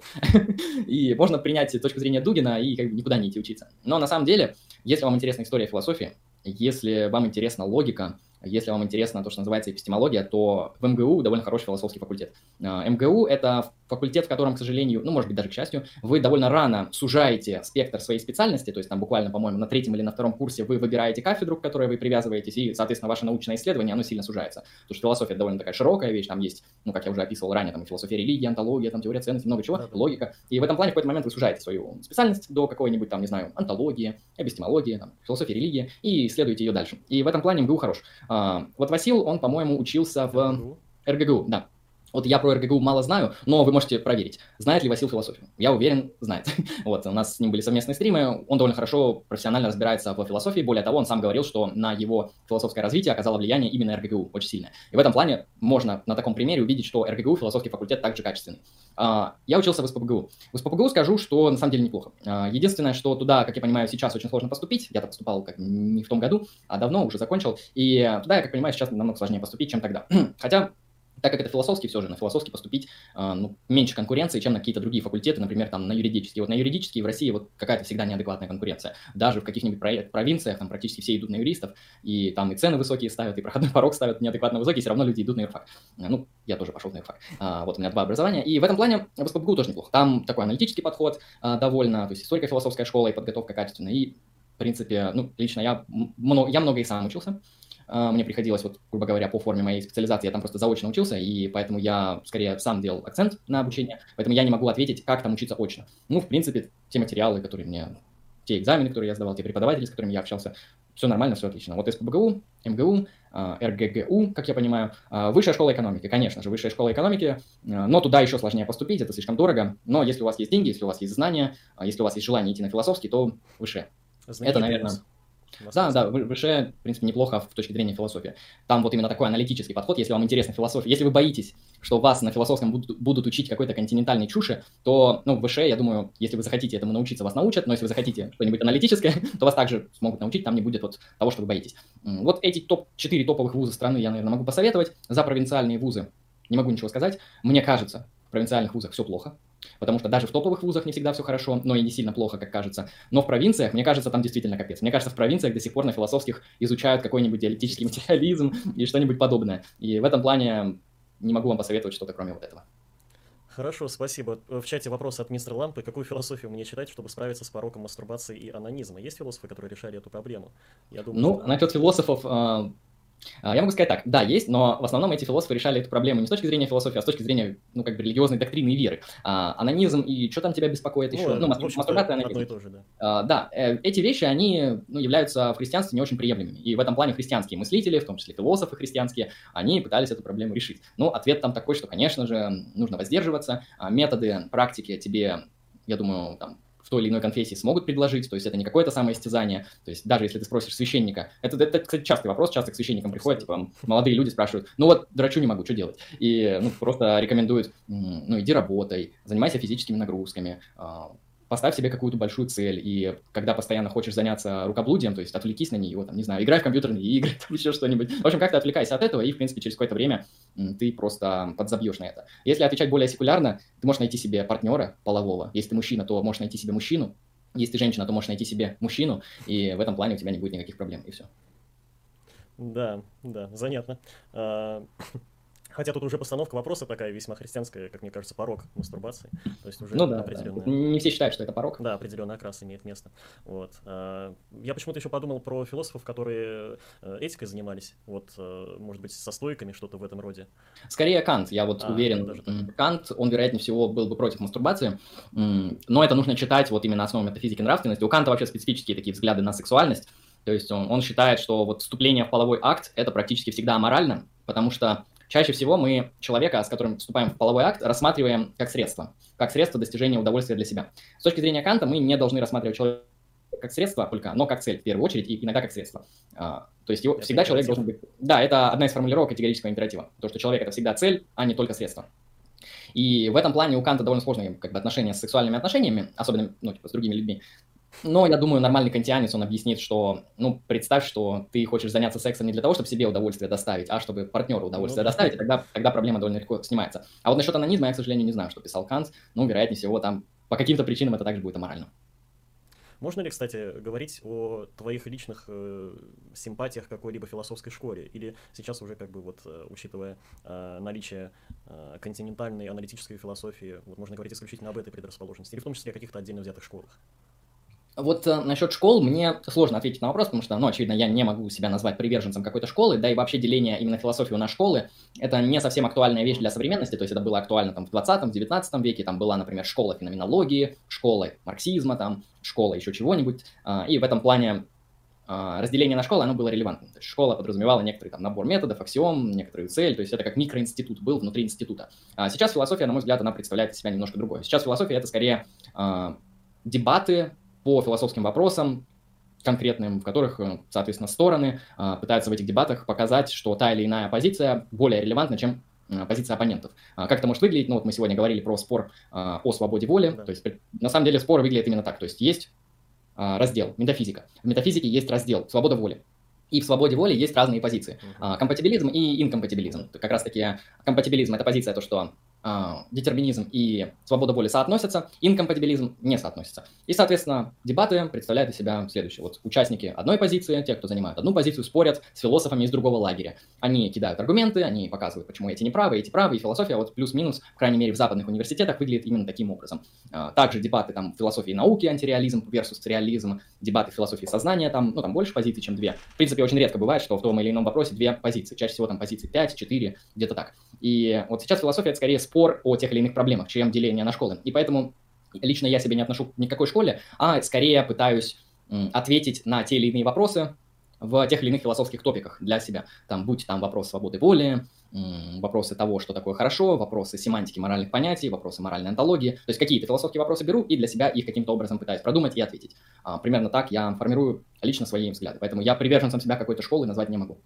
То есть говорить о каких-то определенных философских взглядах тоже не представляется возможным? Или... А, скорее, нет, вот об определенных взглядах я могу, конечно. Вот, например, если меня спросят, какая у тебя позиция по поводу свободы воли, я скажу, я компатибилист. Uh-huh. То есть я считаю, что свобода воли и детерминизм не соотносятся, я даю определение свободы воли как наличие желания второго порядка. И, в принципе, это и есть моя позиция по свободе воли. И, в принципе, у меня таких позиций, ну, много, по тем или иным как раз-таки философским кейсом, философским топиком. А, просто их невозможно объединить под одним каким-то ярлыком, потому что такого ярлыка просто не существует. Если раньше было нормально говорить, что ты, ну, марксист, и марксизм, он подразумевает, что там ответы на вот эти все галочки набор, да. поставлены, да, набор взглядов уже есть то сейчас такой штуки нету практически. И даже когда человек говорит, что он, например, я физикалист, и под физикализмом даже в современных дебатах там много чего понимается. То есть физикализм где? Физикализм философии сознания, редуктивный, нередуктивный. То есть даже если человек повесит на себя ярлык, ему все равно придется уточнять, что он имеет в виду, в каком контексте, а, в каких взглядах, в каких вопросах и так далее. И поэтому, скорее всего, вот эта традиция разделения на школы и понимание философов как приверженцев какой-то школы, ну, она скоро просто отпадет, она просто будет нерелевантной, потому что, ну, невозможно, то есть не получается объединить как-то это все в одну школу.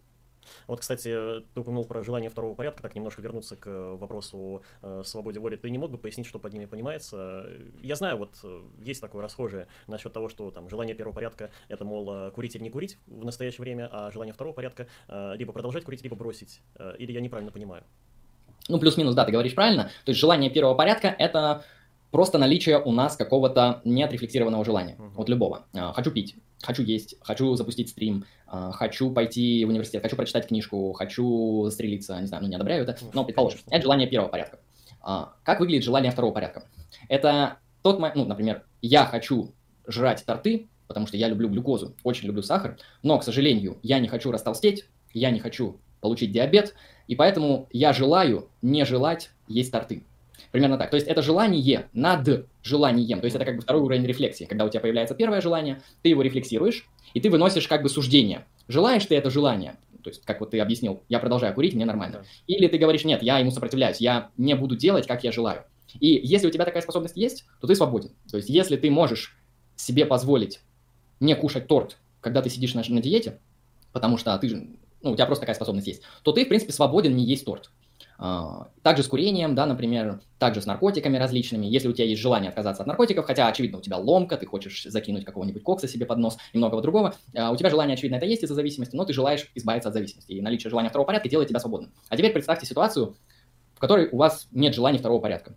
То есть а, вы, например, хотите заняться сексом, и вы сразу как бы это делаете, да, вы, грубо говоря, насилуете человека. Uh-huh. И у вас нету вот этого сдерживающего стимула, у вас нету рефлексии над этим желанием, у вас нету осознания, можно сказать, этого желания. А, ну, осознание есть, типа, я хочу, я делаю. А, даже, точнее, вот этого даже перехода ментального я делаю, то есть я одобряю это желание, иду делать, у вас его нету. И в этом плане вы не свободны. Как можно подтвердить, например, эту эмпирическую, точнее, эту метафизическую гипотезу свободы воли вот на примере? Как ее можно подтвердить? А, точнее, я поставлю вопрос так. Как можно проверить, есть ли у человека такая свобода или нет? Довольно легко. А, поставьте перед человеком рациональный стимул, на основании которого он сможет выбрать иное. Вот, например, а, например, ты хочешь вот есть торт, вот ты обожаешь торты, а я тебе говорю, а сможешь ли ты два дня не есть торт, если я заплачу тебе миллиард рублей? Ну, очевидно, ты скажешь, да, блядь, я хоть четыре дня не буду есть торт. Хотя я очень люблю торты, пиздец, аж, аж трясет, я хочу съесть три. А, но если тебе предложить миллиард рублей, то твои рациональные основания будут таковы, что, очевидно, ты продержишься эти четыре дня, может быть, даже месяц. Это тебе не сложно. Но человек, у которого не будет такой способности, то есть ему предложат миллиард рублей, и он действительно, он скажет, блин, хочу этот миллиард рублей, но все равно съест торт, то а, он обнаружит, что он как бы не способен распоряжаться своими желаниями а, первого порядка. То есть у него нет желания второго порядка, и поэтому он не свободен в этом плане. То есть когда есть весомый рациональный довод не делать x, а он все равно делает x, а, то есть тут два варианта. Либо у него беды с башкой, то есть у него там нарушена химия мозга, там что-то случилось с головой не так, либо он просто, ну вот, он недееспособен, он ментально не свободный человек. У него нет свободы. Примерно так это можно, так это объясняют вот именно в этой концепции. Угу. Критика уже какая-то существует э, данной позиции? Ну, лично я не смотрел. Ну, очевидно, существует, как и в любой философской, прошу прощения, дисциплине и вопросе. Вероятнее всего, критика будет выстраиваться следующим образом. Ну, первый вопрос можно задать, как это проверифицировать, то есть как проверить, но я показал, можно проверить, можно поставить перед человеком какие-то серьезные рациональные основания.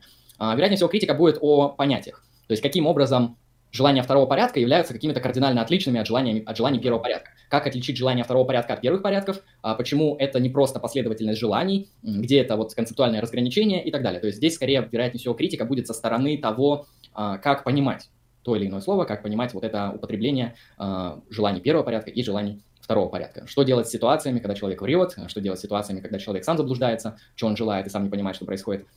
Это уже такие вот вопросы скорее критического характера в отношении этой концепции. Тут э, в чате пишут по поводу истории философии. Сократа казнили, Платона вы, э, выгнал ученика, Аристотель воспитал Гитлера своей эпохе. Но вот, кстати, Рассел не считал, что Аристотель э, как-то сильно повлиял на Македонского.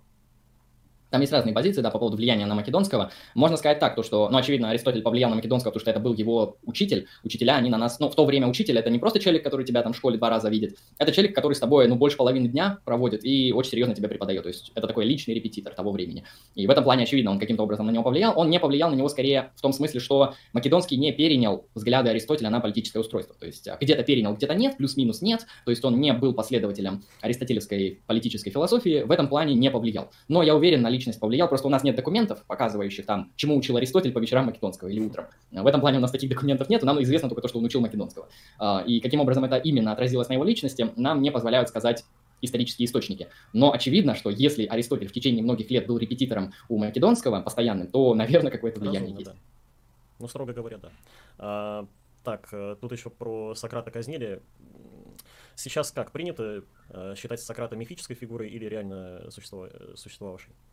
Ну, вообще, взгляды расходятся, конечно, ты правильно подметил, что есть и такие, и такие позиции, но конвенционально принято считать, что Сократ все же был, был реальным человеком. Мы это знаем из нескольких источников, мы это знаем из диалогов Платона, мы это знаем из, а, по-моему, как раз-таки Диогена Лаэртского в жизнеописаниях философов, там, по-моему, есть что-то про Сократа, и мы это знаем из а, пьесы, не помню какого автора, театральной «Облака», там тоже Сократ упоминается. И в этом, ну, это три источника, не так много, но, в принципе, конвенционально считается, что Сократ был. А, каким именно он был, это уже мнение расходится, потому что то, как он описывается в э, театральной, комедийной, уточню, пьесе сатирической «Облака», то, как он описывается у Платона, как он описывается у Диогена Лаэртского, это, ну, немножко разные личности. То есть, так или иначе, э, ярко выражена вот эта вот его фундаментальная значимость, его некоторый э, дух сопротивления, его некоторая некоторая необычность, да, тем, что это человек, который для финской политической мысли казался очень таким чуть ли не радикальным. А, это, да, мы можем проследить некоторое общее повествование. Но о чем он учил, например, что он именно говорил, какие у него были взгляды, был ли он философом и многое другое, вот эти вещи, они уже, конечно, спорные. То есть мы можем сказать, что Платон пишет в диалоге X то, что Сократ имел свойство Y. Да. И все. Но имеет ли это отношение к Сократу, мы не знаем. Мы только знаем, что Платон так считал. Или так он пишет. Ну, я лично считаю, что, что существует, угу. что было. Потому что действительно видно некоторое влияние. И мне кажется, что если вот эм, это скорее моя гипотеза. Мне кажется, я, я просто не историк, и мне сложно ответить на вопросы о методологии. А, но моя обывательская позиция такова, что если в истории какая-то вещь, вот а, какое-то событие, какая-то личность имеет какое-то влияние, по крайней мере, в источник, то, вероятно, эта личность носила реальный характер. А, именно поэтому я считаю, что вот Иисус Христос, он, я не христианин, сразу уточню, но я считаю, что Иисус Христос, мы о нем знаем по очень маленькому количеству источников. Там, по-моему, четыре Евангелия и, по-моему, какие-то косвенные свидетельства не евангельского характера. То есть очень мало источников. Но про Сократа и про Гомера мы знаем еще меньше. И если вы считаете, что Сократ был, то будьте готовы признать, что Иисус тоже был хотя бы как человек. Потому что ну, про Иисуса мы знаем из более обширного количества источников, чем про Сократа даже. Ну да, у нашего брата есть такое. А, там первый светский источник относится к 70-м годам нашей эры. Марбор Серапион, а, по-моему, сирийский писатель, писал про а, Иисуса Христа как э, царя иудейского, которого распяли. Было такое, да. Апокрифы еще какие-нибудь можно вспомнить. Но в любом случае, да, источники, вдобавок, они еще отстоят так по времени весьма ощутимо. Есть такое, есть такое. Ну да, ну вообще, по-моему, первое Евангелие, оно написано где-то в первом веке, ну или в конце первого века. И вам кажется, может показаться, что типа первый источник о христианстве а, появился почти после, ну, где-то через сто лет, может, чуть больше, после того, как вообще события все эти произошли. Но на самом деле для того времени это очень быстрый источник, потому что если мы посравниваем другие исторические события и источники об этих исторических событиях, я сейчас не приведу примеры, я просто я это помню из лекции, как раз-таки там приводились примеры, к сожалению, uh-huh. не смогу предоставить. Но суть в том, что чаще всего в истории происходит так, что происходит событие какое-то, и там через много веков уже как-то это оформляется документально, особенно если это события античные, там, средневековые или доантичные, до нашей эры, вот поздние. И первый век, точнее, разница в 100 лет после появления после событий, то есть появление источников через век после событий, это очень быстро. Это, это вот знаете, это как смс отослать, это очень быстро. Поэтому вы можете подумать, что это целый сто лет, и как бы могли 10 раз переписать, 10 раз поменять, но на самом деле это слишком быстро. То есть если бы там был, например, промежуток после событий воскресенья, верить в него или нет, это дело ваше, но, предположим, после этих событий первый источник появился бы веков через 6, тогда можно было бы относиться уже как-то скептически. И то 6 веков – это плюс-минус нормальная дата. Но когда через век, это очень быстро, это прям действительно неплохо. А вообще, возвращаясь к Сократу, что думаешь о нем? Потому что, вот, например, у Рассела то, что я отложил э, на подкорке, э, он относится к нему как к софисту. Или я не прав? А, относиться к Сократу как к софисту? Мне, мне кажется, он не прав, а, потому что ну, на самом деле, Сократ скорее был антисофист, потому что софисты — это как раз-таки философы того времени, которые вот делали серьезный акцент на принципах релятивизма, на принципах того, что знание относительно, да, да, все субъективно, вот сейчас это популярная тема, сейчас век софистов, вот вы запоминайте. Абсолютно, а, я, кстати, и... хотел потом затронуть к вопросу об искусстве, вот этот вот эстетический да, да. релятивизм. И в этом плане вот релятивизм софистов античности – это вот сейчас довольно актуальная вещь. И Сократ, и Платон также – это вот первые философы, которые на самом деле этому очень серьезно возразили. Они отстаивали обратные позиции, то, что истина, то, что добродетель, знание, а, то, что справедливость – это вещи, которые не зависят от человеческих мнений. Это вещи объективные, это вещи реально существующие. И позиция того, что у тебя своя правда, у меня своя, у тебя своя справедливость, у меня своя, это ложно. А, это отлично показывает Платон, который объективизирует а, идеи, ну, формы, как я это говорил в начале стрима. То есть для Платона эти идеи, они объективны. Кто-то может их познать и познать истинно, а кто-то может ошибиться в отношении этих идей. И в этом плане вот такая антология иерархичная, а, как у Платона, вертикальная так называемая антология, не плоская, она как раз-таки нивелирует любую форму релятивизма, потому что некоторые люди, они ошибаются, познавая что-то, а некоторые нет. А софисты нет, они наоборот говорят, что человек и есть источник всей истины, всех мнений, мнение человека, который не ну, нездоров, да, там, они прямо это пишут, то есть человек, который шизанутый, а, его мнение настолько же релевантно, как мнение здорового, здравомыслящего человека, потому что истина, она зависит от людей. И в этом плане, скорее, Сократ был антисофист, как и Платон.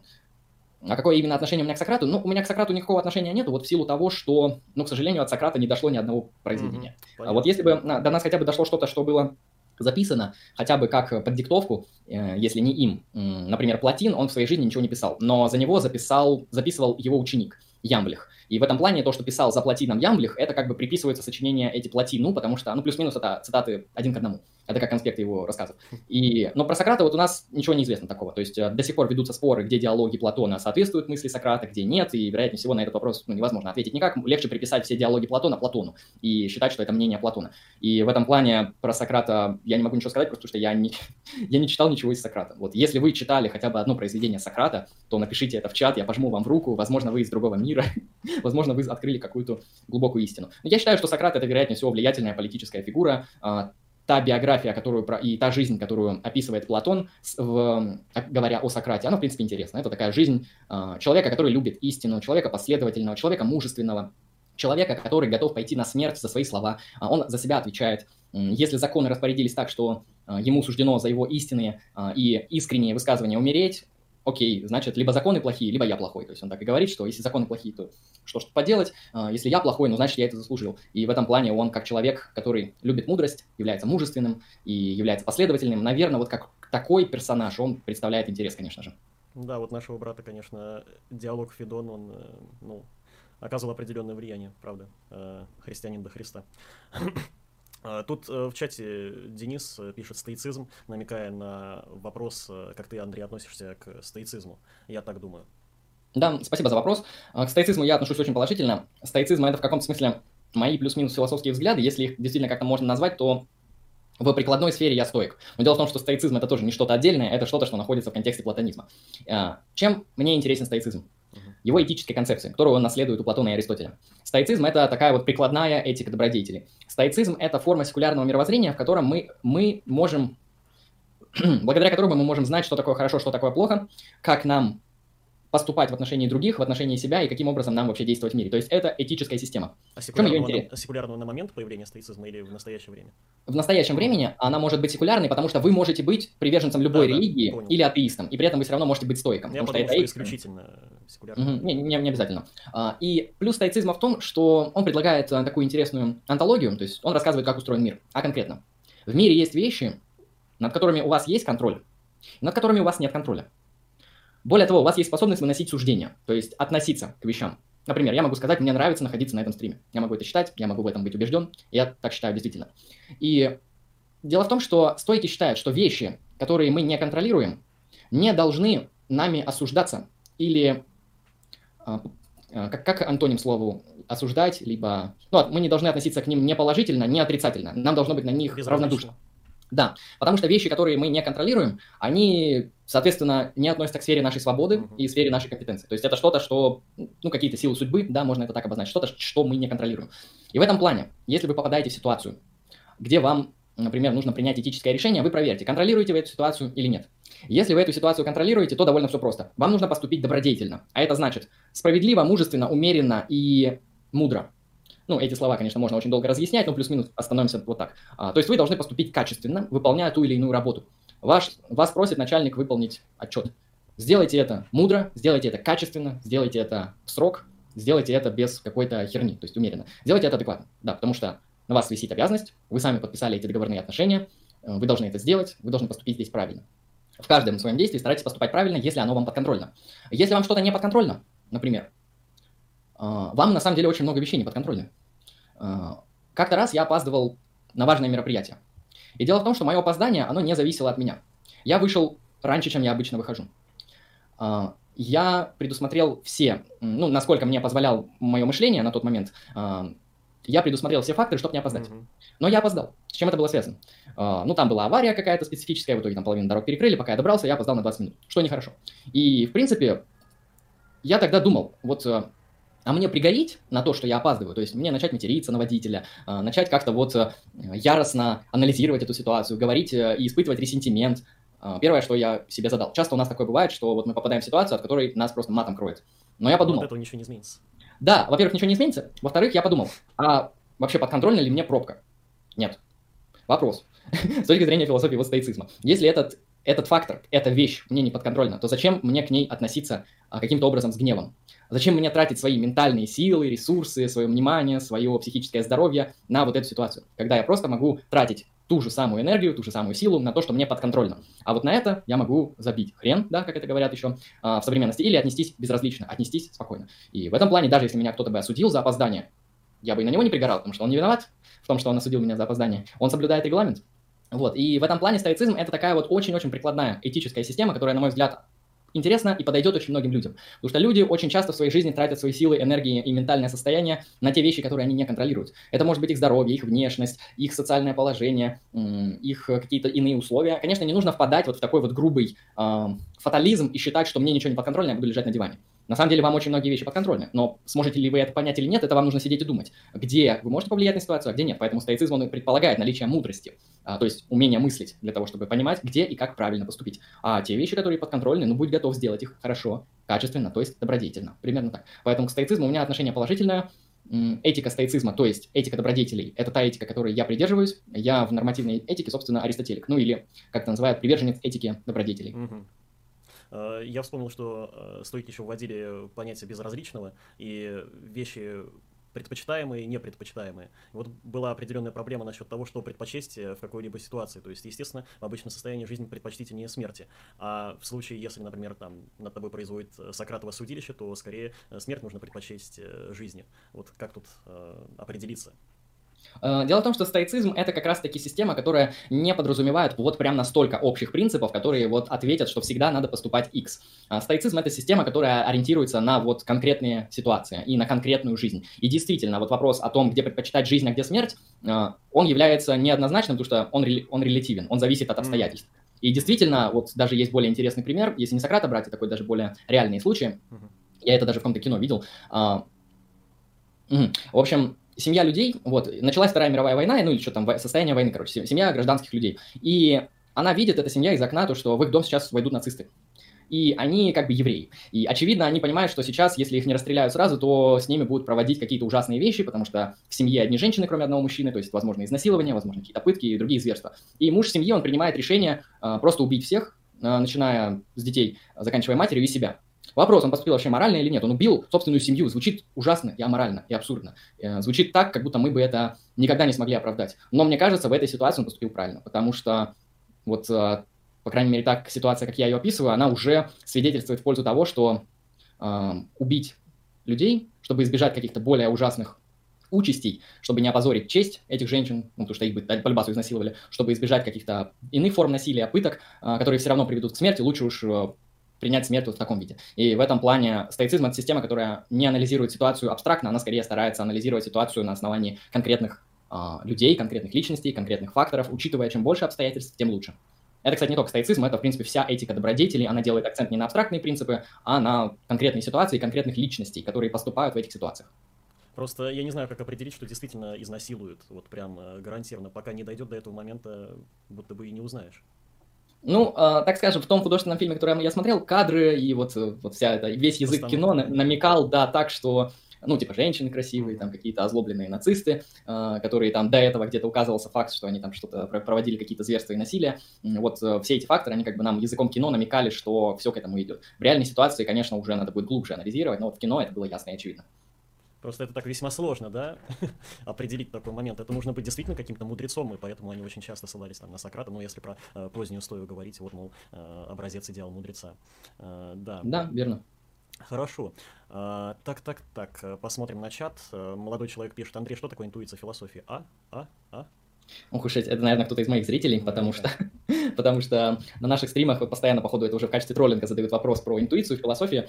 Uh, у меня есть курс лекций, ну не курс лекций, у меня есть лекция отдельная по интуиции, uh, и я часто говорю об интуиции, и кажется, что я использую это слово вольно. Я использую это слово довольно строго. Это, ну, философия, интуиция – это такая вещь, которая используется как метод, и она, в общем, важна, это что-то необходимое, важное для определенных исследований и для вообще получения знаний, интуиция. Что такое интуиция теперь? Интуиция – это додискурсивное понимание и все. А, то есть это некоторое понимание, то есть некоторая возможность получить какое-то знание а, без языковых или формальных операций. А, например, вот э, перед вами ставят, возможно, все знают из чата, а, проблему вагонетки. Да, Дело в том, что проблема вагонетки, она она, как вы видите, проблема вагонетки – это не аргумент. Аргумент – это вывод из посылок, да? А поэтому проблема вагонетки не аргумент. А к чему она тогда апеллирует? Она апеллирует к вашей моральной интуиции, к вашему додискурсивному а, пониманию того, что такое правильно и что такое неправильно. И в этом плане интуиция, она используется как методология в философии для ответа на те или иные философские вопросы, в том числе на вопросы моральной философии, политической философии и даже метафизики. Примерно так выглядит интуиция. Еще раз дам определение. До дискурсивное понимание. И вот так ее используют. Угу. Еще вот э, была упомянута эта э, задачка насчет вагонетки. Э, и многие к ней относятся таким образом, что ее нужно именно разрешить, то есть разрешить каким-то образом эту ситуацию. А оказывается, что это, ну, как бы фактически определяет твои собственные этические взгляды воззрения. Да, то есть вагонетка это не вещь, которую ну, можно решить. Вагонетка это то, что называется тест. Это тест на какие-то ваши интуиции.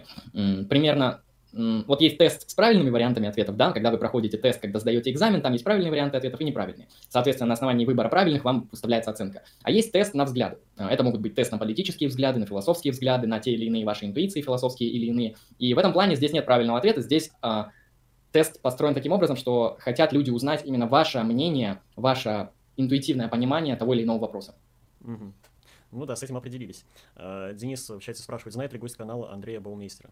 Да, знаю. Андрей Буместер, замечательный э, видеоблогер-философ. У него очень крутые курсы лекций э, по различным темам. Это очень понятный, очень доступный философ. Он, ну, он аналитический, это всем очевидно. И в этом плане, да, знаю, отношусь положительно. Я тоже знаю, по-моему, Василий его разбирал пару раз. А, так, мистер Лампов спрашивает, гость может рассказать под, подробнее про этику Аристотеля? Ну, подробнее, наверное, нет, потому что... Время займет, конечно. Да, потому что время слишком много займет. Я тебе расскажу кратко. Если хочешь что-то почитать, почитай Никомахову этику Аристотеля. Если кратко, то Аристотель считает, что а, правильный а, поступок совершает правильный человек. Правильный человек – это человек, который обладает добродетелями. Добродетель – это а, золотая середина между пороком и распущенностью. Ну, или как он сам говорит, а, ну, порог и переизбыток, ну, типа того, как вот, типа, две крайности, и есть золотая середина. Например, есть трусость как недостаток мужества, и есть безрассудство как переизбыток мужества. Это две крайности. А есть мужество. Это вот золотая середина, которая является добродетелью. Аристотель выделяет четыре основные добродетели. Мужество, умеренность, ну, это Платон выделяет, Аристотель наследует. Мужество, умеренность, мудрость и справедливость. Следуя этим добродетелям, вы становитесь хорошим человеком. Хороший человек совершает хорошие поступки. Примерно так, кратко если. Угу. Хорошо. Может быть, что-то на канале потом появится в этом плане у тебя, Андрей, у вашей команды? По этике Аристотеля? Ну, пока не планировалось. Ну, у нас, в принципе, есть услуга, она не дешевая, но, в принципе, можно заказать тематический подкаст там или скинуться, или как-то так. Там за тысячу рублей мы делаем подкаст практически на любую тему. Такая услуга у нас есть. Но, возможно, в будущем, когда я дойду до курса лекций по нормативной этике, я, наверное, конечно же, затрону этику добродетелей, но в ближайшее время пока не планировалось. Но в любом случае мы проводим стримы на наших каналах, и вы можете, например, прийти на какой-то стрим и спросить вопрос, а, например, лично у меня, и там я уже на своей площадке смогу вам подольше ответить просто и поразвернутее. Ну вот, э, так что, мистер Лампа, учитывайте э, такую возможность. Э, так, Оша Стоик спрашивают. А, Оша — это жулик, шарлатан, волшебник и кто-то вот из этих. Это Ош, когда говорят, у меня на кафедре дед говорит какую-то херню, а, это Ошо. Вот, то есть это такой типичный последователь Ошо. Поэтому не читайте его. Почитайте лучше Платона. Вот вам будет и полезнее, и лучше, и другие люди на вас посмотрят как на высокого интеллектуала, а не как на дурачка, которого обманули. То есть в этом плане не нужно выбирать плохие книги для чтения. Просто жизнь, она не слишком длинная, и времени и сил у вас не так много, как вам кажется. И тратить время и силы на прочтение Ошо, ну, это, знаете, это растраты. Это прям такие растраты, которые, мне кажется, не каждый может себе позволить. Ну вот как. Вот как. А, Стас Волин пишет, блин, я-то думал, где вы стримите. Добрый вечер, добрый вечер вам, Стас. Здравствуй нам. И, в принципе, с чатом а, закончили. Можно плавно переходить к а, вопросу об э, эстетических да, взглядах, э, твоих эстетических взглядах, Андрей, поскольку они меня чрезвычайно заинтересовали. И вот я в самом начале э, данного стрима сказал, что это скорее такая личная беседа будет, в том числе еще и потому, что вот это вот эстетический релятивизм вездесущий. Там, ну, на вкус и цвет товарища нет, то все пятое, десятое. Вот я смотрю... Ненавижу это. Ты, я просто даже не знаю, как это разрешить, в принципе. И вот хотелось бы найти какую-то определенную установку в этом вопросе. Потому что, ну, как-то чувствуешь, где хорошее произведение, где плохое произведение. Каким образом это объяснить? Вот здесь уже нужно как-то и последовательно, и развернуто, и обоснованно э, заявить об этом. Хорошо, да, это хорошая проблема, и я с этой проблемой с тобой абсолютно солидарен, потому что, я не знаю, наверное, в меня врождена какая-то интуиция и понимание того, что красивое а, – это что-то, что, ну, вообще-то не зависит от человеческих мнений. И если кто-то считает, что какой-то красивый объект на самом деле некрасивый, то не у него своя истина, а он ошибается. Если кто-то считает симфонию Моцарта сороковую некрасивой, не прекрасным произведением, то это не ему не понравилось, или это его правда, его вкус. Нет, он дурак. Он просто не шарит. Он не, недостаточно развил свой вкус и добродетель.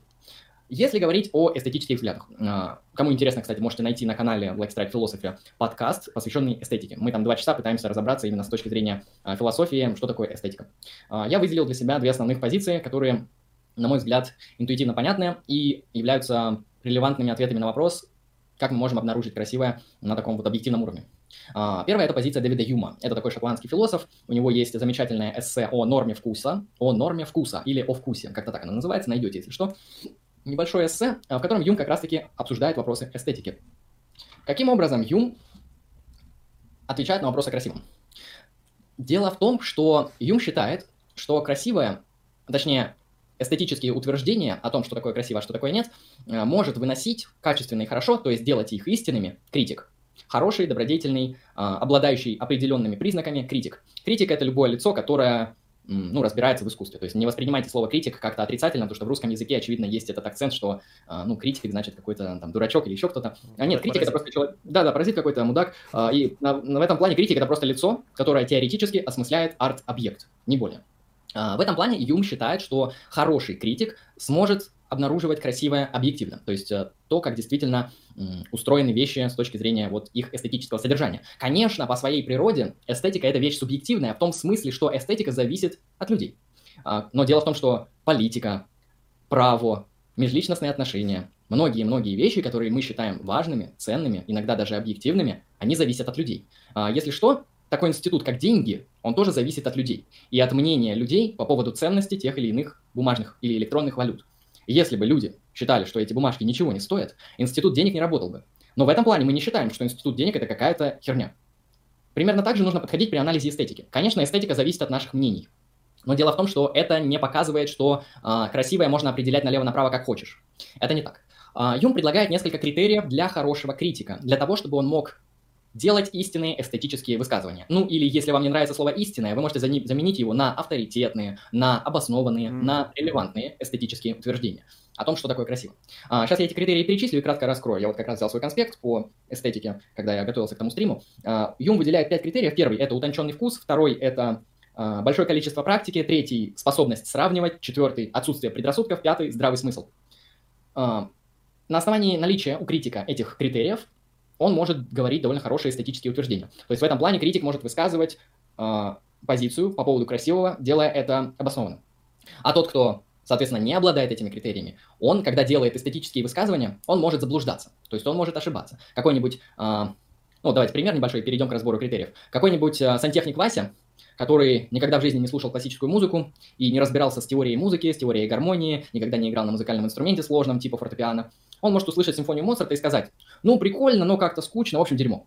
А вот человек, который много лет отучился в профессиональном музыкальном учреждении, который знает, что такое фортепиано, что такое нота, что такое язык музыки, что такое гармония и многие другие элементы, что такое история музыки, каким образом играть и писать музыку. То есть человек, который добродетелен в музыке, он скажет вам, что вообще-то Моцарт это прекрасное произведение. Моцарт пишет сложно, интересно, Моцарт вызывает определенные эмоции, Моцарт важен для истории музыки, Моцарт это просто фундаментальный, великолепный изобретатель новых а, подходов к классическому написанию музыки. А, и вообще Моцарт это как гениальный автор. То есть этот критик может даже сказать, лично мне не особо нравится какая-нибудь сороковая симфония, ну, меня не вставляет, но я знаю, что это шедевр, я знаю, что это красиво. И в этом плане здесь мы попадаем вот в это состояние разграниченности красивого, объективно, и нравится. То есть нравится – это ваше субъективное чувство по поводу арт-объекта, а красиво это свойство объекта, которое вы вычитываете из него благодаря своей добродетели в том или ином искусстве. Если вы музыкант, вы можете оценивать музыку, по крайней мере в том или ином жанре. Если вы литературовед, э, или писатель, вы можете оценивать литературу. Если вы кинокритик, вы можете оценивать кино. То есть произведение и... искусства, извиняюсь, может э, не нравиться, но тем не менее оно объективно красиво.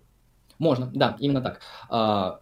Вот у меня такая фигня была с «Мстителями». Я считаю, что «Мстители» — это не очень хорошее кино, а, по крайней мере, некоторые части, там довольно плохой сюжет, там скучные персонажи, там какие-то необоснованные дыры в сюжете и многие другие критерии, которые объективно делают этот фильм, на мой взгляд, плохим. Просто я не кинокритик, я не могу вам разобрать фильм этот настолько глубоко, как это может сделать профессионал. Но я считаю, что вот фильм говно, потому что я его сейчас перечислил объективно, почему это плохо. Но мне он нравится. Мне нравится, как, когда какие-то мужики дерутся в космосе. Это так красиво, этот экшен меня так завлекает. Меня такое вот удовольствие я испытываю от этого произведения, но оно плохое. Вот, и это нормально. То есть для меня эта ситуация абсолютно очевидна и нормальна, когда мне нравится, но это плохо. А, вы можете вспомнить слон, зелен... слон, зеленый, а, зеленый слоник фильм и то, чем занимался Пахом.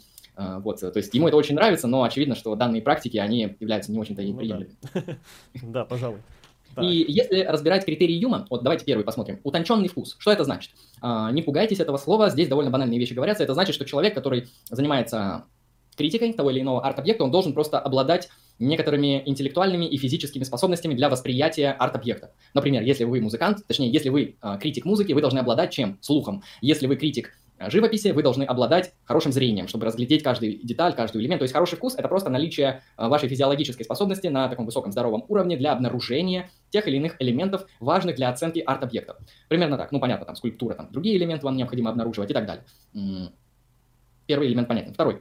А, множество практики. Это значит, что критик, он должен иметь большое количество практики. Это значит, что он, если он, например, литературный критик, это не значит, что он прочитал два произведения, какую-нибудь, какого-нибудь Пушкина, э, «Медный всадник» и какую-нибудь «Русалочку» Андерсона. Нет, это значит, что он прочитал довольно много признанных классических, может быть, не классических, андеграундных произведений из той сферы, которую он изучает и на которой он специализируется. Опять же, если это кинокритик, это значит, что он посмотрел не один фильм, не два фильма, а хотя бы, ну, кстати, я хотел у тебя вот спросить, как думаешь, сколько нужно практики кинокритику? Ну, то есть это 100 фильмов, 300 фильмов, 500 тысяч, вот какую бы ты цифру интуитивно назвал, чтобы можно было сказать, да, этот человек посмотрел достаточно для того, чтобы судить о кино, вот в плане количества. Я думаю, что там еще нужно говорить о каких-то таких основных вещах, о фундаментальных фильмах, на которые происходят всевозможного рода отсылки, которые, ну, общепризнанно считаются... Важны для истории кино. Да, в принципе, потому что там есть и э, различного рода формальные эксперименты, и, э, в общем-то, внедрение каких-то определенных практик кинопроизводства, ну, особенные, да, особые подходы, вот. И в том случае, если мы будем говорить исключительно о каких-то таких э, фундаментальных произведениях, то, наверное, и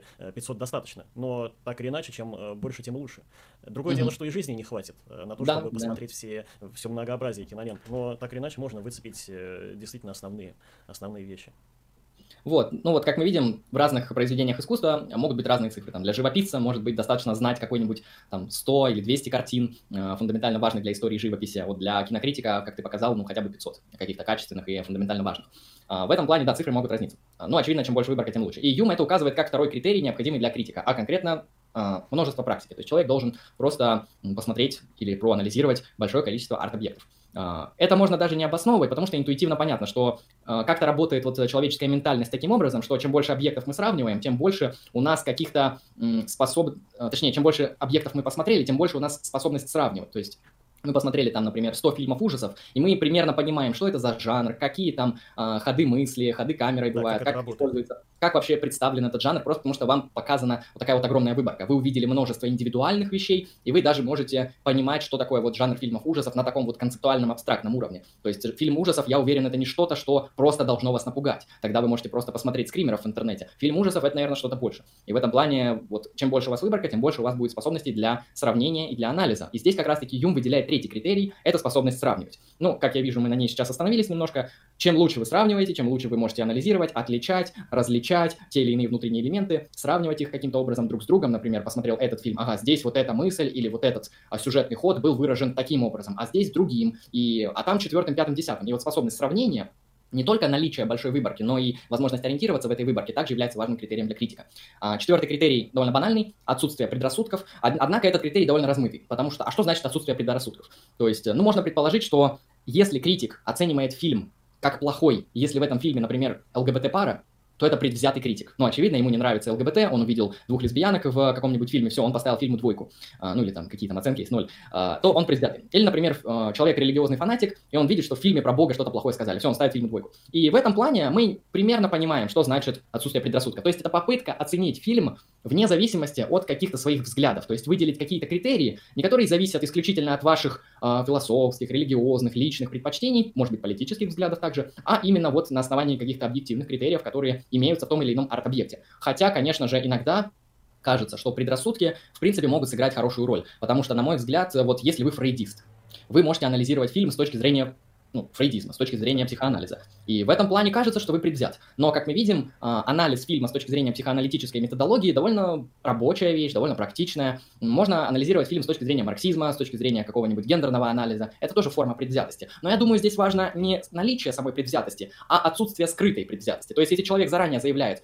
я, например, а, ну, марксист, и поэтому я фильм оцениваю через э, борьбу классов. Как мы видим, здесь вот опять капиталисты угнетают бедных рабочих, вот социальная справедливость, все дела. А, я оцениваю фильм именно так. Если человек об этом признается, об этом заранее говорит, то я думаю, этот предрассудок можно ну, вынести за скобки. То есть, ну, очевидно, что м, это не влияет на критику, потому что он заранее обусловил это как принцип ведения критической работы. Но если, как я описал, например, в примере с ЛГБТ, когда человек ставит фильму плохой балл просто потому, что там э, геи или лесбиянки, то это очевидная такая вот скрытая предвзятость, о которой не было оговорено, э, которая вот носит такой вот сугубо субъективный характер и мешает критике, нежели ее дополняет. Поэтому с этим критерием тоже нужно быть осторожным. Ну, примерно все люди понимают, о чем идет речь. Ну и пятый основной критерий, не основной, они все важны, э, это здравый смысл. Это еще более размытый критерий, но я... Вот действительно, да, что и понимать под здравым смыслом. Ну, я думаю, я думаю, я не знаю, как я, но ты, возможно, встречался в своей практике с тем, что люди писали какие-то абсурдные рецензии. То есть или люди искали какой-то смысл, которого нет, или люди натягивали сову на глобус. Вот, возможно, в твоей практике встречалось что-то подобное, и я думаю, вот эти люди, они злоупотребляли отсутствием здравого смысла. То есть они, грубо говоря, вот действительно я могу посмотреть фильм, ну, не знаю, вот посмотрел, например, фильм «Дом, который построил Джек». Да. В конце, э, ой, сложно проспойлерить. Ну ладно, я тогда просто без спойлера скажу так. А, типа, я скажу это. Это православный фильм, потому что там про христианство. Ну, очевидно, это натягивание совы на глобус, причем очень сильно. Я так делал, я так делал. Ну, на самом деле, это я слишком утрированно, не столько. Э, оговаривал, что там есть христианские символы и определенные... Да, вот э, именно вот, когда ты говоришь, что там есть христианские символы, это можно, например, проверифицировать. Тебя спросят, где? Ты скажешь, на этой секунде фильма, вот видишь, вот в этой части кадра есть. Я даже помню, там вот этот неоновый православный крест, но не православный, а протестантский был на заднем фоне, прикольный. И в этом плане это адекватная критика. Но когда человек там, грубо говоря, всю суть фильма сводит к тому, что, ну, там на самом деле православие или что-то подобное, то в этом плане он как бы выходит за границы здравого смысла. Он превращается в Рыбникова, который там а, начинает рассказывать про счет древних шизов. Это, и кстати, здравый... э, прости, Андрей, еще один пример хочу привести. Mm-hmm. Вот э, э, встречался с анализом Звездных войн, когда вот этот вот тысячелетний сокол раскладывали как э, голубя, там, Святой Дух, мол. Вот и начинается интерпретация подобного рода. Э, и все сводится к такому вот христианству, когда Билан э, сражается с Энакином на Мустафаре, и они э, хватают друг друга руками, это, мол, вот, э, э, Иаков борется с ангелом, с Богом. В общем, э, такое встречается действительно. Я понимаю, о чем идет речь. Да, и поэтому, я думаю, вот критерий здравого смысла, он в том или ином виде будет э, замечу, будет как-то интуитивно понятно, когда его нарушили. Вот, например, Святой Дух и Сокол Тысячелетий, конечно, звучит, э, ну, как-то недостаточно обоснованно. Э, там, ладно, про христианство опустим. И в этом плане в каждом жанре, в каждом арт-объекте, в каждом типе искусства есть какие-то свои критерии того, как отличить этот хороший объект от плохого. Но очевидно, очевидно, я думаю, что если вот кино вот просто набросать, вот что мне в голову приходит, я опять же, я не профессионал, я не критик, возможно, ты меня как раз поправишь. Но я думаю, что если в кино э, какой-то необоснованный, непоследовательный, э, дырявый, куцый сюжет, то это считается плохим критерием, плохим признаком данного произведения. Если это, конечно, не э, какие-то там специфические жанры типа артхауса, в котором это умышленно делается с какой-то целью. Но если это делается умышленно, то здесь есть процедура обоснования. А если это обосновано, то это уже не подпадает под мой критерий. Я думаю, очевидно, в кино можно выделить тот момент, когда оно плохо снято. Там, например, когда оператор недостаточно профессионально подошел при выполнении той или иной сцены, когда мы видим косяки, когда, ну не знаю, там банально какой-то микрофон попал в кадр, типа, что это за хрень, как бы это ненормально, переснимать надо вообще-то такие вещи. И в этом плане такие критерии, их можно сидеть и очень долго выписывать. Какие критерии будут вот объективно делать кино хуже. Более того, э, я уверен, что этот список, он во многом чуть ли не бесконечен. И я также уверен, что этот список, он релятивен в том смысле, что мы не можем говорить про кино как таковое. Мы можем говорить про, например, жанры и поджанры. Uh-huh. Я думаю, когда мы сужаем степень анализа объектов, то мы, чем мы лучше сузили, тем точнее мы можем говорить. То есть, например, про все искусство невозможно выделить ни одного критерия, которое сделает все искусство красивым и все искусство какое и, и, или некрасивым. То, то есть, есть очевидно универсального такого критерия. Да, вот в таком смысле, я думаю, таких универсальных критериев, конечно, выделить невозможно. Но когда мы сужаем свой круг наблюдения, например, мы выбираем музыку, мы выбираем жанр классической музыки, мы выбираем классическую современную музыку, из классической современной мы выбираем там а, какие-нибудь фортепианные произведения, а, там и еще какой-то там в мажоре, а, написанные на мажорных этих тонах. И тогда, когда мы уже сузили вот через 5 элементов, в принципе, плюс-минус наша оценка, она будет намного более объективна, если мы просто будем оценивать классическую музыку как таковую. Я думаю, точно так же и с кино, и с другими типами э, эстетики. То есть мы берем кино как жанр искусства, мы берем как, какой-то конкретный жанр, например, фильм ужасов, мы берем какой-то поджанр, например, фильм ужасов про, ну, про то, как кто-то приехал в, в лесу на дачу, там есть дача, дома вот эти американские, а, приехали в дом. Мы берем, сужаем еще жанр, э, в этот дом приехали, и это фильм про зомби или про привидений. А, и в этом плане, сузив свой жанр до конкретного вот такого узкого направления, мы можем говорить объективно об этом жанре какие-то свойства эстетические, указывать его эстетические достоинства и недостатки, и эта оценка будет намного более точной, чем если мы применим наши критерии к какому-то вот жанру в целом или к кино в целом. И в этом плане, вот там даже в, чате, в чате пишут люди вот по поводу того, в чем сущность объективности этой, этих критериев. А вот сущность в том, что эти критерии, они вот не зависят от критика. Критик вам их указывает, он вам их показывает. Если в фильмах ужасов про привидений нет привидений, то, и, то, наверное, это плохой фильм про привидений. Не так ли? А, то есть, так или иначе, критик, он будет апеллировать какими-то объективными вещами, а, и вы редко заметите, что его позиция, она прям сильно ангажирована. Это одна позиция, как мы можем пойти, подойти к объективности критериев, которые на самом деле есть. Но эти критерии, они опять же доступны в основном профессионалам. Это примерно вот первая модель, которой э, лично я пользуюсь, модель Дэвида Юма о том, как мы можем говорить объективно об эстетике. Там еще вопрос был как раз-таки э, определение этих самых объективных критериев, которые выделил Юма, это объективно, в том смысле, что они проистекают именно из, э, судя по всему, какой-то деятельности самого Юма, и он их предоставил. Uh, ну, я опять же ссылаюсь на эссе Юма о норме вкуса, где вы можете сами увидеть, как Юм это аргументирует. То есть, почему именно эти критерии он предпочитает, а не другие. Но если кратко говорить, то, на мой взгляд, есть такая вещь, как добродетель. И добродетель – это некоторое свойство вещи, некоторых вещей, например, людей. И люди, они могут обладать свойством добродетели, а могут не обладать. И это не что-то, что мы выдумали, не что-то, что мы приписали, не что-то, что я так считаю, это объективно. Если человек трус, это объективно, это факт, и это плохо. Это объективно плохо, и это объективно его свойства. Если человек умный, это также его свойство, и это хорошо. Если человек плохой критик, то он не соответствует тем добродетелям, которые описал Юм. И в этом плане, я думаю, его критерии, они на первый взгляд кажутся, что взяты с потолка. Вы можете почитать именно обоснование самого Юма в этом эссе, потому что я вам не воспроизведу весь ход мысли, это сложно. А, и действительно решить, взяты ли они с потолка или нет. Если они взяты с потолка, то с чем вы не согласны? Окей, может быть, они взяты с потолка. То есть они ни, о ни на чем не основаны. Но дело в том, что в философии большинство позиций, они основываются на аксиомах. И из аксиом делается вывод. Аксиомы по своей природе – это недоказательные суждения, недоказательные посылки. То есть философская работа, она чаще всего нормально выглядит именно так. Вводятся аксиомы, из аксиом делается вывод, вывод – это и есть аргумент.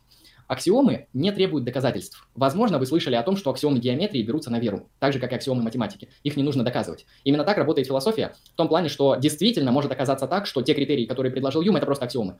Я предоставляю вам возможность создать модель описывающего идеального критика самостоятельно. Если вы предложите, лучше, я скажу вам только спасибо. А, но, на мой взгляд, Юм предложил довольно хорошие пять критериев, которые, а, к которым можно, в принципе, что-то добавить. Можно какой-нибудь шестой, седьмой добавить, доработать, но убавлять из того, что уже есть, я бы не стал. И в этом плане, если эти критерии взяты с потолка, то это не баг, а это фича, потому что так работает философия. Но я уверен, что эти критерии обоснованы. Если вы действительно считаете, что это не обоснованная хрень, и это вам не нравится, то предложите свою модель.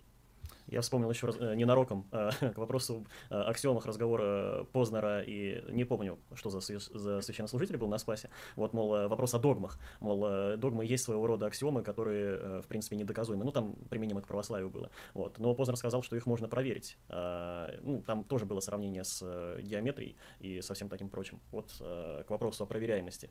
Здесь это применимо или нет? Здесь проверить можно только в соответствии с вашей интуицией. Хорошо. Предположим, Хотите ли вы видеть критика, который оценит ваш арт-объект? Например, вы режиссер, вы сняли фильм. Хотите ли вы, чтобы в вашем жюри сидел критик, который будет Uh, который не будет иметь вкуса, который посмотрел два фильма за всю жизнь, который не способен сравнивать кино, который имеет кучу предрассудков, который не обладает здравым смыслом. Ответьте себе на вопрос, если такой человек будет сидеть в жюри при оценке вашего художественного произведения, будете ли вы этим довольны или нет? Вопрос обратный. А если человек будет сидеть с обратными критериями, которые предлагает Юм, будете ли вы согласны с его позицией? Посчитаете ли вы ее справедливой? На мой взгляд, Второй вариант будет более релевантен, если человек э, с утонченным вкусом, с множеством практики, со способностью сравнить и обозначить а, ваши достатки и недостоинства внутри вашего произведения, без предрассудков и со здравым смыслом выдаст вам эстетическую оценку вашего произведения, я думаю, вам самим это понравится. Если там будут минусы, вы их доработаете в будущем. Если там будут плюсы, это будут заслуженные плюсы. Хотя другое дело, что э, если в жюри сидит как раз такой человек, который посмотрел всего лишь два фильма, то третий его, наверное, так ошарашит, что упаси Господь, и тогда ты получишь какие-нибудь там э, деньжата, да, вот, э, денежный эквивалент. Э, в рамках шутки, конечно. Э, в рамках, в рамках шутки. Так.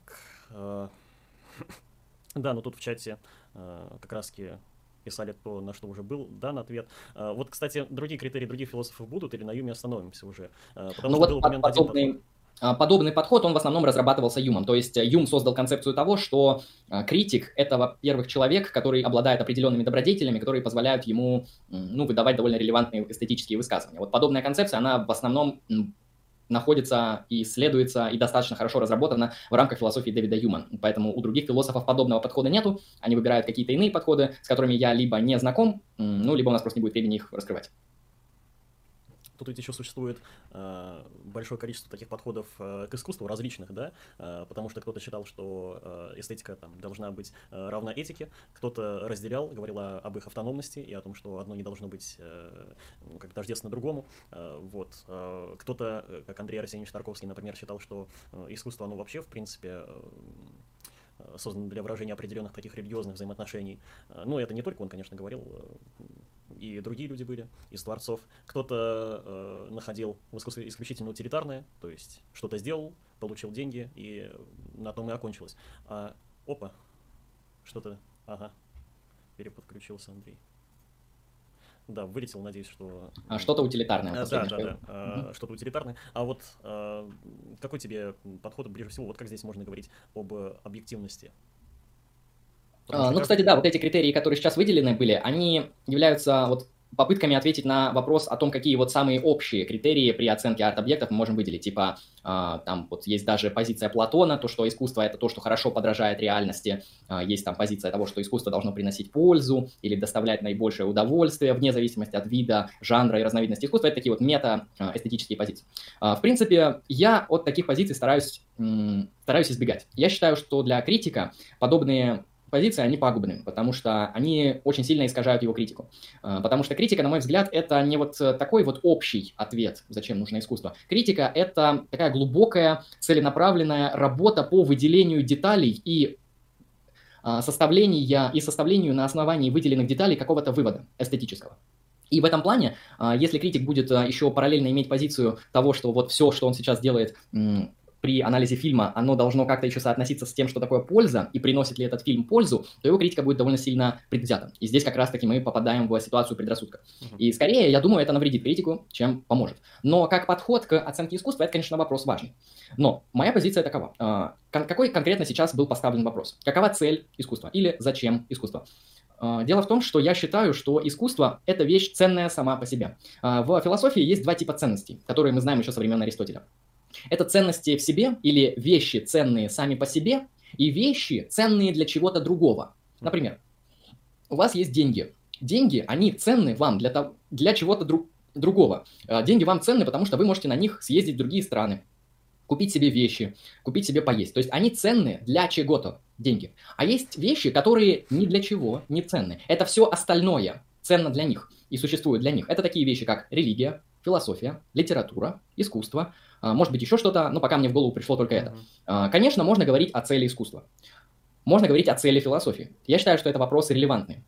Но я думаю, что цель, когда мы говорим об искусстве, это вещь не основная, а побочная. То есть искусство – это сфера, которая ценна сама по себе. Но как побочный эффект она имеет такие вот полезные вещи, как, например, а, искусство может выступать формированием идеологических настроений у людей. Искусство может приносить деньги, славу, искусство может приносить удовольствие и многое-многое другое. То есть вот эти вещи, которые мы выделяем в отношении искусства, они, конечно, есть, их отрицать не вариант. Но я считаю, что искусство, оно ценно само по себе. И вот эти а, следствия, которые мы имеем, это скорее не ценность, а просто что-то, что от него вот так вот, как от солнца, лучи отходят и изливаются вокруг. И у меня примерно такая же позиция с философией. Я считаю, что философия – это ценная вещь сама по себе. То есть философия нужна она не для чего не нужна, это вы нужны для того, чтобы заниматься философией. И вся ваша жизнь нужна для того, чтобы заниматься философией, потому что а чем еще заниматься? Можно искусством заниматься. А, и в этом плане, конечно же, философия, она хотя и ценна сама по себе, она также имеет и другие практические следствия. Она, например, учит вас критическому мышлению. Она вам отвечает обоснованно на фундаментальные вопросы. Она предлагает модели того, что такое хорошо, что такое плохо.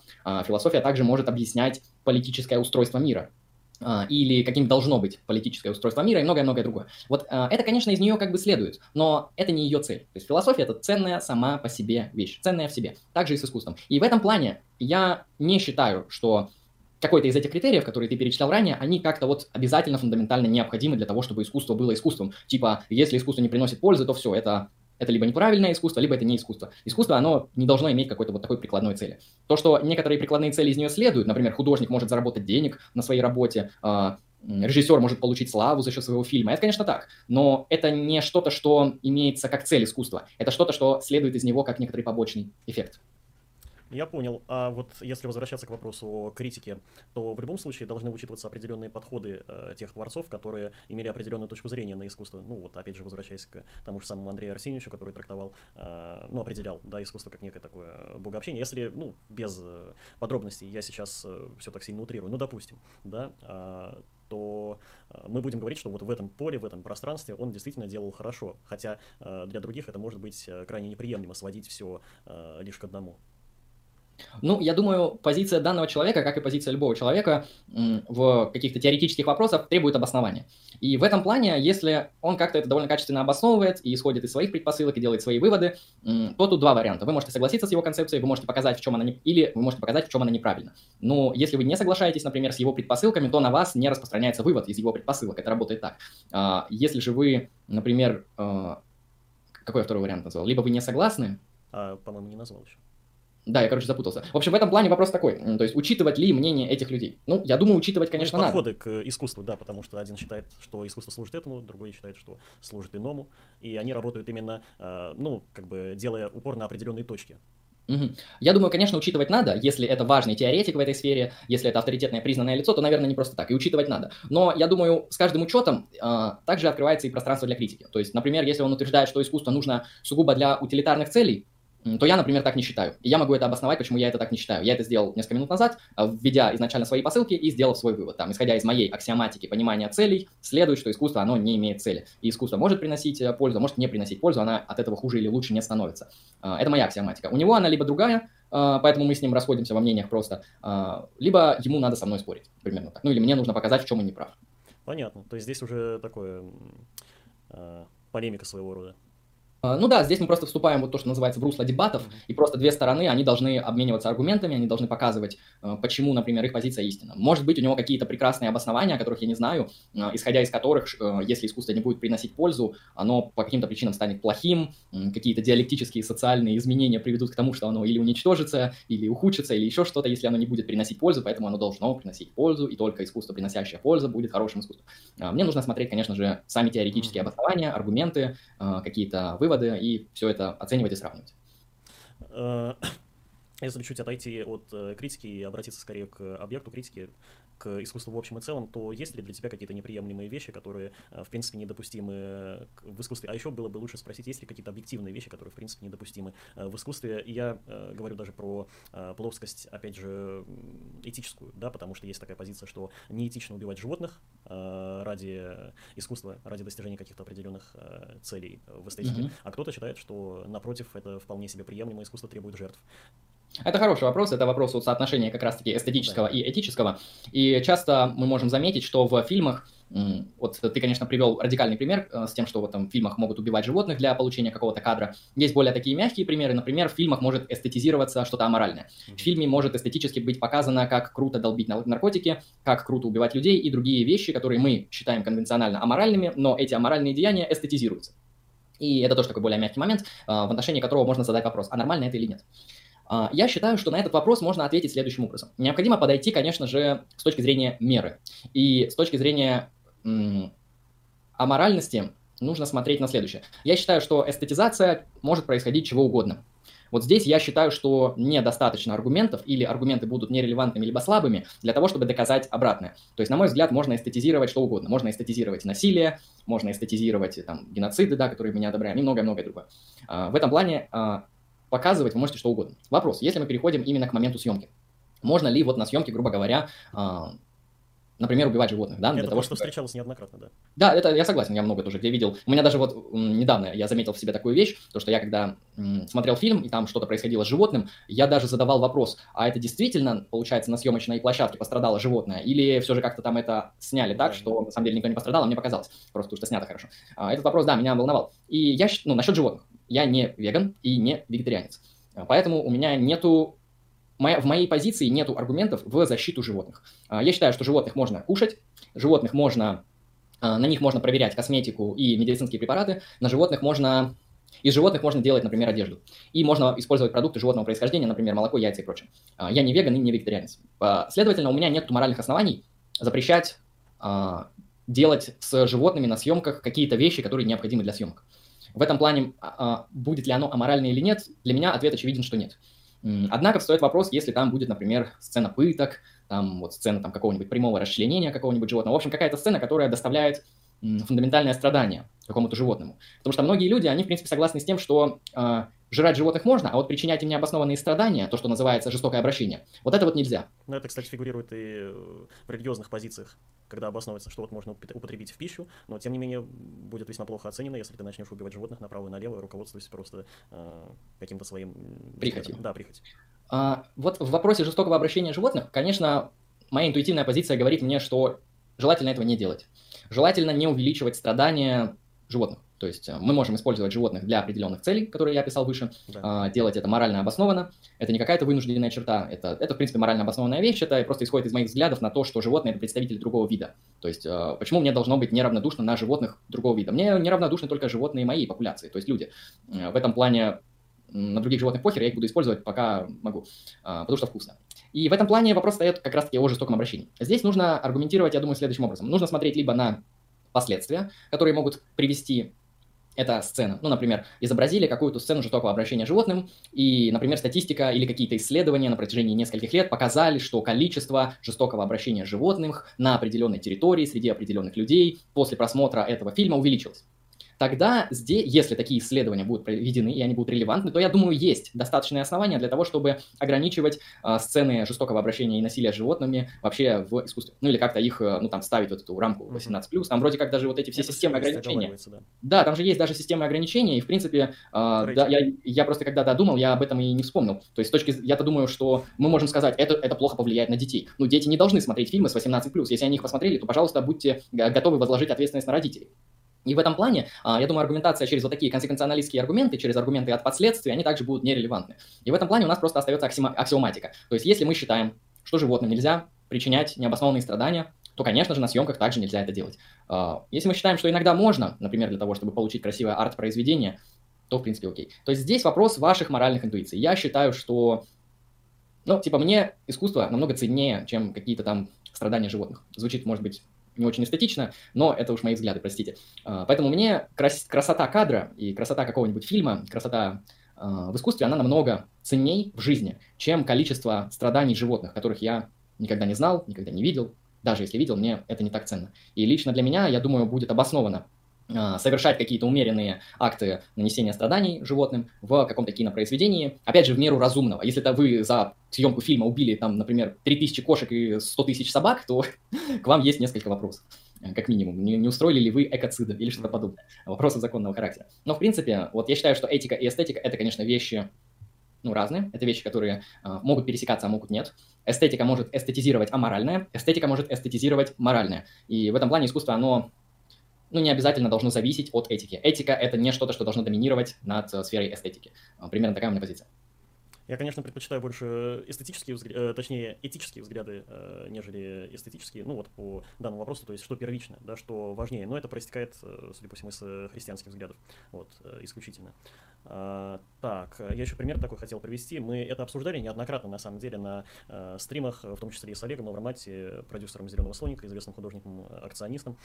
А, обсуждали проект DAO. Там был такой весьма интересный эпизод э, с э, Максимом Марцинкевичем, ныне покойным, где он зарезал свинью.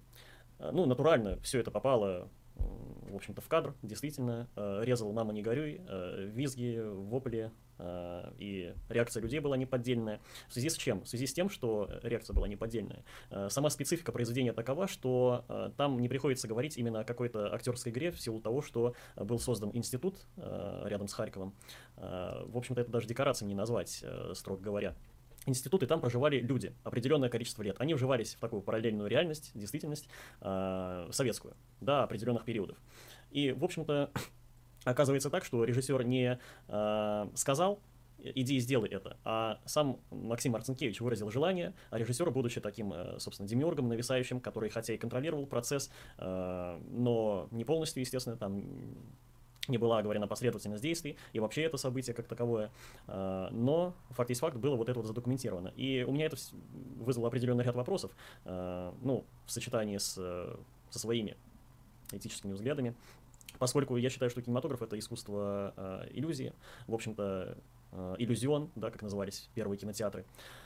нет необходимости в том, чтобы делать какие-то реальные вещи, чтобы усиливать, э, ну, предполагается, что это каким-то образом усилит впечатление, но можно сделать так, что э, и технологии позволяют, что э, это окажет на тебя впечатление ничуть не меньше, как вот, например, в чате приводили дом, который построил Джек, э, когда главный герой в детстве отрезал э, лапку утенку. Тоже довольно занятно. Изначально я поверил в то, что это действительно так. Э, ну и, в общем-то, это Триер, скандальный режиссер, у него подобное вполне могло проскочить. Так или иначе, я в это уверовал. Э, вот. И оказалось так, что DAO это немножко не про кино даже, это и не э, иллюзия своего рода, потому что там устраивалась отдельная параллельная вселенная, где не было ни актеров, ни декораций, и в общем, в общем и целом э, здесь можно провести определенное разграничение. Я здесь согласен, потому что первое, что вот у меня, я не знаком с, с этим произведением, mm-hmm. первое, что у меня возникло как претензия, а, а является ли вот эта съемка и вот то, что было отснято, эта пленка, является ли она как раз-таки произведением искусства? То есть э, я тут, конечно, недостаточно эксперт, но у меня сложилась интуиция, что вот как ты описываешь, а, там не было сценария, не поставлены актеры, там не было там четко проработано вот этого а, всего. Ну, режиссура была в основных каких-то моментах, вот э, я могу так сказать. То есть mm-hmm. были, были определенные заданные векторы развития. Просто но мне кажется, что, а, что как-то это вот выглядит недостаточно для того, чтобы назвать это произведением искусства. Просто это выглядит, знаешь, вот, ну, вот чисто гипотетически. Мы предположим, что какие-то люди из каких-то стран центрального мира uh-huh на камеру кому-то с помощью режущего предмета отрезают, например, голову. И потом это попадает в интернет. Вопрос, это произведение искусства или это просто сняли казнь? И вот мне кажется, здесь вот есть некоторая тонкая грань, когда есть сюжет, сценарий, актеры, а, декорации, когда там подразумеваются некоторые принципы того, а, какой продукт мы должны получить на выходе, как это какую это роль играет, почему именно таково произведение искусства, там, в каком оно жанре хотя бы снято. То есть в этом плане э, съемка казни, да, и э, произведение искусства, мы как-то вот, ну, понимаем, что это разные вещи. Ну, я думаю, вот в этом случае, который ты рассказал, есть что-то похожее. То есть, мне кажется, там не были соблюдены достаточные условия, чтобы назвать это, например, произведением искусства раз. И я с тобой согласен с тем, что как я понимаю, были вот причинены такие вот, а, ну, необоснованная сцена а, жестокого обращения, который, вот ты объяснил, что иногда не необходимо вот делать настолько жестоко, потому что там ну, не нужно вызывать вот такие неадекватные эмоции. Но, но здесь я считаю, что это вполне допустимо, кстати, потому mm-hmm. что это не умещается в рамки кинематографа как такового. Вот в этом э, э, проблема. И проблема в том, что не режиссер сказал э, «сделай так», э, то есть к нему претензий никаких вообще нет, а сам герой, э, посту, ну как герой, в общем, участник, скажем так, этого проекта, э, совершил определенное действие, он всего лишь это э, задокументировал. Э, вот здесь э, такой момент существует. Угу. Ну просто если именно это само действие оценивать, то ну просто человек убил свинью. А если эта свинья была в его собственности, в принципе, он имел на это право. А если он убил это, например, там, с какими-то целями, чтобы ее там схавать, а не просто потешиться, то, в принципе, это и морально оправдано. А если мы считаем, что вот, э, вот можно ли подобное производить в контексте кинематографа? Ну, как я раньше обозначил, то есть в меру, в меру допустимого, в меру адекватности. Конечно, если соблюдены какие-то рамки, если это действительно как-то обосновывается с точки зрения художественного повествования, то окей. Но, как я понял, мы тут э, скорее склоняемся к тому, что вот именно подобная пленка, она не была тем, что называется художественное произведение. Это просто была документация э, убийства животного. Ну, я бы сказал, что здесь очень сложно в плане э, определения э, этого проекта в целом как э, произведение кинематографа. Вот. В том смысле, что это больше какое-то из современного искусства, да, нечто такое весьма своеобразное, специфическое, которое ну, имеет в ту сторону уклон явный, потому что там как раз-таки не хватает тех э, фундаментальных вещей, которые, ну, присущи кинематографу. Как раз-таки декорации, актеры, э, режиссура. Хотя, вот, с другой стороны, присутствовали люди на определенной территории, э, под руководством одного человека, но действительно возникает вопрос, достаточно ли этого, чтобы оно называлось э, там, кинемато- произведение кинематографа, произведение искусства в общем и целом. Действительно, потому что, казалось бы, чего-то не достает, чтобы оно умещалось э, в формальные рамки именно кино. Не достает э, декораций, в декорациях не живут на протяжении определенного количества времени. Не хватает э, актеров, потому что там были непрофессиональные э, люди, которые вообще не имели актерского образования. И, соответственно, режиссура не была в той мере, в которой, ну, обычно э, ее принято понимать, именно э, контроль, ну, если применимо к авторскому кино, да, про авторское кино говорим. Режиссер-постановщик контролирует все стадии съемочного процесса. Вот, э, да, тут такое дело. Ну, вот примерно так. Там интересный, интересный вопрос из чата, я его хочу зачитать просто. Я пришелец, в скобочках, другой вид, и, и человечина мне вкусна, я тебя убиваю, согласен? Попробуй, я тебя пристрелю, тварына, блядь. А, вот в этом плане, как бы, если на меня кто-то напал, я достаю ружье и стреляю ему в лицо, насколько у меня это есть возможность. Если я не могу защититься, а, если я слишком слабый вид, а, вот, то, в принципе, произошла обоснованная операция того, что называется сильнейший победил. Вот, ничего против не имею, как говорится, если на меня упадет скала, мне, конечно, будет неприятно, но я ничего не мог сделать. Вещи от нас не. Uh, ну да, вопрос такой, согласен, нет, не согласен, в принципе. Uh, да, да. Uh, хочу еще немножко вернуться к uh, вот этому вот этическому вопросу насчет убийства животных. Просто обычно ведь обвиняют режиссера, который намеренно указал на совершение определенных действий, а к вопросу допустимости здесь этого не было. То есть определенный человек убил определенное животное, и, собственно, что в этом такого, если действительно на улице там вполне себе убивать животное. Конечно, это аморальный поступок, с моей точки зрения, но он относим лишь к одному человеку, а не ко всей там съемочной э, группе и не к режиссеру, как автору произведения. Ну, это, кстати, вот, да, скорее вопросы такого юридического характера, то есть на ком будет ответственность, э, то есть совершали актеры действия там по принуждению, по договоренности, там еще по каким, или непроизвольно, там режиссер об этом ничего не знал, то есть это, конечно, надо все устанавливать. А, и вопрос, конечно, об ответственности соучастия, то есть если режиссер заставил, актер сделал, а это, например, там не соответствует закону, то кто будет нести ответственность? Тот, кто заставил, тот, кто сделал, или да, оба, здесь так, здесь. в какой мере? Это так, вопросы уже юридической практики. Скорее так, да.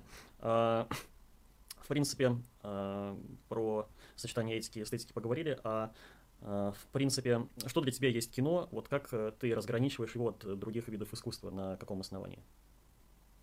Это для меня был непростой вопрос. У меня даже вот э, подкаст вышел на эту тему где-то весной. Он называется на канале Lucky Strike «Антология кино». И я там как раз-таки пытался ответить на этот вопрос. Вот почему мы считаем кино отдельным произведением искусства? Не произведением, а видом, видом искусства. Да. То есть почему, почему кино это не что-то, что является синтезом каких-то видов искусства, например, театра и, ну, не знаю, там, то есть существует множество позиций того, что кино, на самом деле, оно не самостоятельно. То есть кино — это как бы совокупность множества других, множества элементов, которые просто вот так вот синтезируются, и на них вешается ярлык кино, но само по себе кино вот как что-то э, автономное не существует. То есть кто-то говорит, что кино — это просто театр, снятый на камеру. Там кто-то говорит, что кино — это совокупность фотокарточек или картинок или что-то такое. И кино, сущностно, не существует. Или кино — это там форма визуальной литературы. Э, но, на мой взгляд, кино — это все же автономный вид искусства. А, кино — это отличительный вид искусства. А, у кино много общего с другими жанрами искусства. У него много общего с литературой, а, с театром, может быть, даже с живописью и музыкой, потому что эти элементы, они тоже внутри кино используются активно. И в этом плане в кино очень много синкретических вещей. Но, на мой взгляд, у кино есть такая вещь, которую я как раз онтологически выделяю, это некоторое вот пространство языка кино. То есть дело в том, что кино, используя язык кино, может показывать и создавать вещи, которые не может никакой другой жанр и вид искусства. О чем я говорю? Я говорю здесь, э, ну, я опять же не эксперт, я просто перечислю какие-то вещи, которые лично мне бросаются в глаза. Это то, что называется операторская работа. А, то есть камера, она может передавать какие-то ну, мысли, эмоции, содержание, месседжи и многое другое. То есть очевидно, что портретная съемка, там общий план, крупный план, это не просто то, как мы поставили камеру. Это что-то, что нам говорит о происходящем в кадре. И это говорит нам довольно много. Все мы знаем, как э, там, движение камеры там, в тех или иных сценах влияет на вообще понимание и содержание этой сцены. А, поэтому язык кино — это что-то, что добавляет кино уникальности. Помимо работы камерой, мы имеем такую вещь, как монтаж. Дело в том, что монтаж — это а, то, что недоступно театру. То есть театр — это разовая постановка, которая индивидуальна и которая, ну, не повторится уже так, как она была запечатлена. То есть следующая театральная постановка того же самого коллектива, того, той же самой пьесы будет очень сильно похожа на ту, которую вы, например, посмотрели сейчас. Но она будет отличаться. Там, действительно, там, ну, это очевидно, это очевидно. Да. Это переделывается каждый раз заново. Как говорил Гераклит, в одну реку войти дважды нельзя. А, кино — это же вещь, которая совершенно обратна. Фильм, который снят в 70 каком-то году, в 30 каком-то году, он точно такой же, как был снят тогда, так и сейчас. Конечно, вы можете его включить на 4К мониторе, и как бы вы можете на секунду подумать, что что-то сильно поменялось, но как пленка была снята, так она осталась. В этом плане это тоже такая особенность кино, что кинопроизведение, оно вот такой статичный характер носит. Оно как, как а, театр не является вот таким вот плавающим, постоянно изменяющимся. В чем плюс? Потому что, например, я могу сходить на театральную постановку и сказать, ой, да там какие-то актеры сегодня вялые были, не знаю, может там душно было или выпил кто-то что-то. В общем, как-то они не очень сыграли, не понравилось. А на следующий день сходил на ту же самую, и прям отлично. И у театра есть такая возможность при оценке произведения, а у кино нет. Если ты посмотрел один раз там нечто Карпентера 82 года, то ты именно это нечто посмотрел, а не что-то иное. Помимо монтажа, помимо э, языка камеры, есть также много вещей, связанных с Э, актерской игрой. Кажется, что актерская игра в кино перекочевала просто из театра. Но, если честно, я думаю, многие из вас замечали ту интуицию, что то, каким образом играют актеры на сцене театра, и то, какими способами играют актеры на сцене киносъемки, это немного разные вообще формы игры. Я, опять же, здесь не эксперт и не профессионал, но мне кажется, что актерская школа и киношкола — это, ну, немножко разные вообще подходы. Часто мы можем заметить, что актеры на сцене в театре, они как бы переигрывают. И это как бы вот специально, да, знаете, когда девушка, а, чтобы изобразить овмарок, она вот и глаза закатывает, и руки, да, и вот это вот, э, вот пафосную позу делает, да. Вот как бы вот этот э, пафос переигрывания в актерской игре в театре мы можем замечать. В кино как-то вот ближе к реализму все, а, ну, на мой взгляд. И в этом плане даже актерская игра кардинально отличается. И множество других элементов. А, музыка может быть вставлена в кино специфическим образом. Монтаж, камера, актерская игра, вообще наличие такого вот сценариста, который также учитывает совершенно иные вещи, которые не учитывает, например, а, человек, который ставит театральную постановку. Все это делает кино уникальным видом искусства, индивидуальным видом искусства, при этом одним из самых популярных видов искусства, э, крутых, интересных, прибыльных. На мой взгляд, кино — это одна из лучших форм досуга, я думаю, с этим много кто согласится, но также это одна из действительно важных и интересных форм для анализа. Потому что кино — это вещь, которым люди в последнее время очень часто увлекаются. Много людей, и молодых, и взрослых, практически все смотрят сериалы и кино. И, на мой взгляд, вот разбирать, критиковать и заниматься нарративным анализом, может быть, философским анализом тех или иных произведений, а, кино, это является довольно полезным и довольно важным, потому что вы можете подумать, что работа критика — это вот работа просто какого-то челика, который паразитирует на создателях. Но нет, это не так. Критик — это, ну, добросовестный критик — это работа, которая требует того, чтобы раскрыть и показать те акценты для зрителя, которые от этого зрителя в силу его, например, непрофессионализма были скрыты. Для того, чтобы зритель мог в большей степени и в большей мере насладиться произведением и получить от него настоящее эстетическое удовольствие. И, ну, лично я кино очень люблю. Я, к сожалению, пока вел спич, немножко забыл изначальный вопрос. Я, по-моему, на части из него ответил. Ну да, к вопросу разграничения было вот э, других э, видов искусства, так что все вполне э, понятно. Mm-hmm. Да, да, ну, разграничил. Да, я считаю, что это уникальный вид искусства. Я считаю, что есть достаточные основания, по которым мы можем действительно отграничить его от других видов. Я считаю, что позиция тех, кто считает, что кино — это что-то, не, что не существует и редуцируется к чему-то иному, ну, она ложна. Не, ну, она оно, не оно не сводится там исключительно к фото, хотя в основе э, принципе, съемки существует такое понятие, как засъемка. То есть э, делается определенные э, фото, и потом они же пропускаются, появляется движение, как есть понятие кадрика. Не кадр, вот именно то, что движущийся определенный э, отрезок ленты, но кадрик, статичный кадре как раз-таки то, что можно обозначить фото.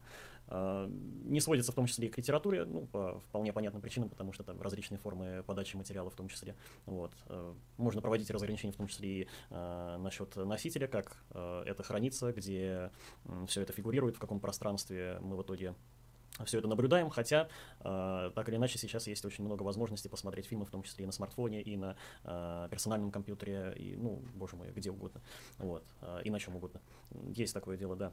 Э, я хотел спросить о таком, э, о вполне насущном. Потом зачитаем вопросы с чата, которые остались, и я думаю, что можно уже закругляться. Может быть, mm-hmm. еще какой-нибудь стрим сделать, потому что ну, время есть время. А какие фильмы ты выделяешь лично для себя? Вот я спрашиваю так расплывчато, чтобы ты мог э, развернуть мысль, ну, пойти либо туда, либо сюда, как хочешь. Вот э, какие фильмы ты для себя выделяешь? По направлениям, не по направлениям, не важно. Mm-hmm. Ну, я понял, да, вопрос широкий.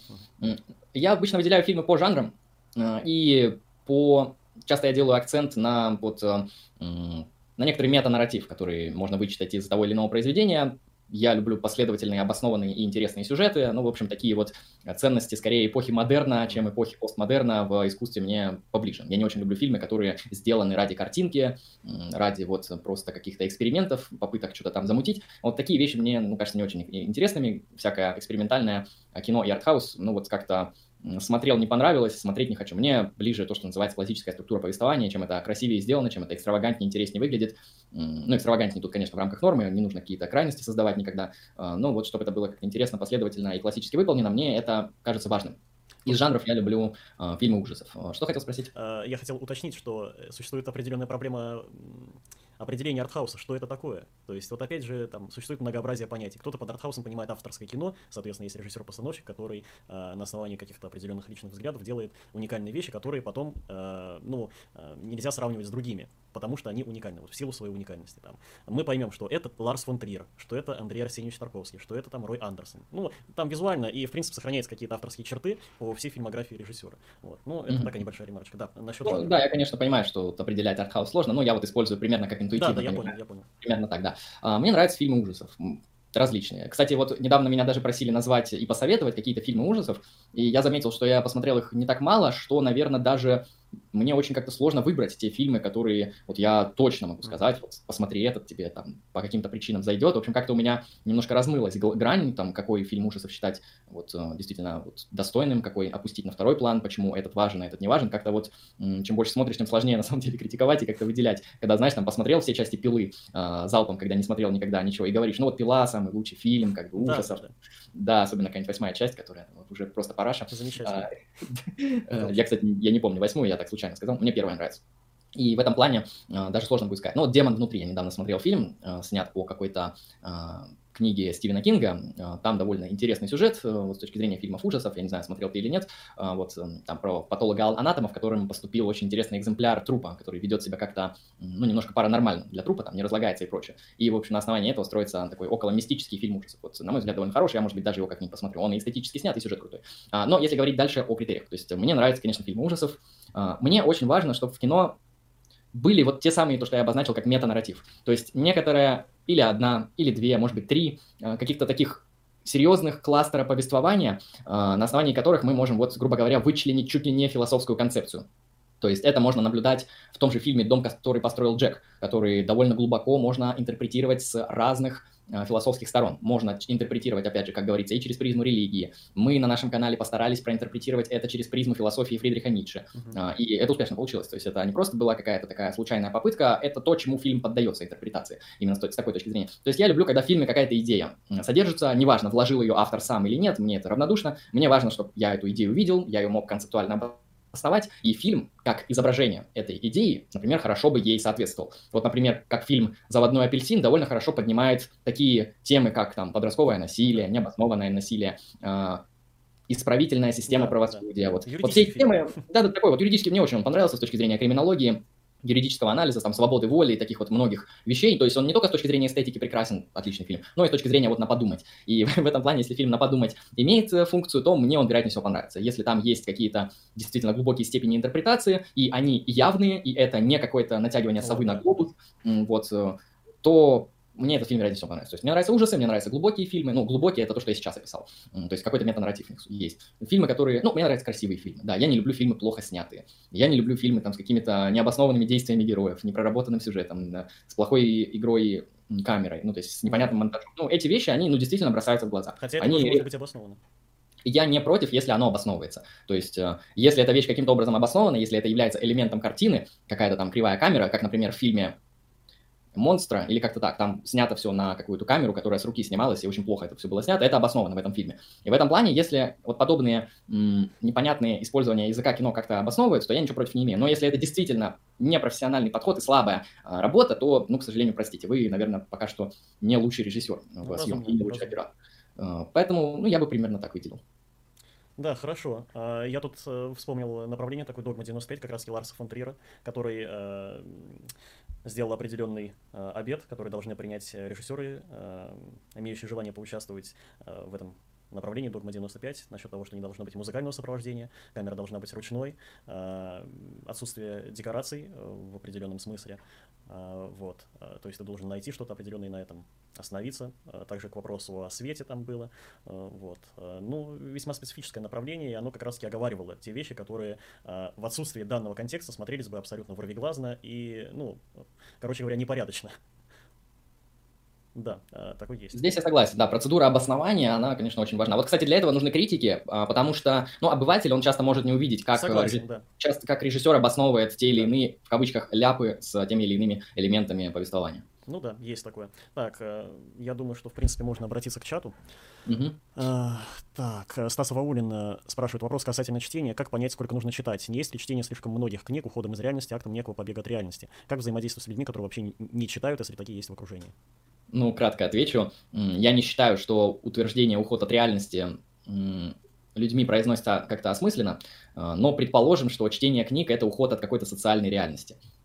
Эскапизм ну, такой, да? Да, ну, типа, это зависит от твоих ценностей. Если тебе не важна социальная коммуникация, социальные взаимодействия, тебе это не необходимо и не нужно, то ты можешь заниматься чтением круглые сутки, ты можешь в компьютерные игры играть круглые, круглые сутки, и тебе будет нормально. Просто если для тебя не является какое-то социальное взаимодействие какой-то ценностью, то тебя не переубедить. Но почему я считаю, что социальное взаимодействие это круто? Потому что дело в том, что если ты будешь сидеть, например, дома и даже заниматься постоянно интеллектуальной деятельностью, например, читать книги, слушать лекции и многое другое, в любом случае, ты, если не будешь общаться с людьми, ты не будешь, например, рассказывать свои позиции по поводу прочитанного, а, делиться с ними вот на стримах, спрашивать что-то в комментариях, не проводить какую-то социальную а, работу, то это все, во-первых, пройдет мимо тебя, оно не запомнится, оно не даст тебе никакой пользы, никакого прока, и, вероятнее всего, результат пропадет очень быстро. Потому что социальная коммуникация, социальное взаимодействие – это то, что акселерирует и усиливает ресурсы людей в тех или иных аспектах и элементах. И в этом плане тебе необходима будет социальная коммуникация, вне зависимости от твоих целей, просто для того, для того, чтобы эффективнее заниматься тем, что тебе нравится. Главное найти людей, которые ну, с тобой солидарны в той или иной деятельности.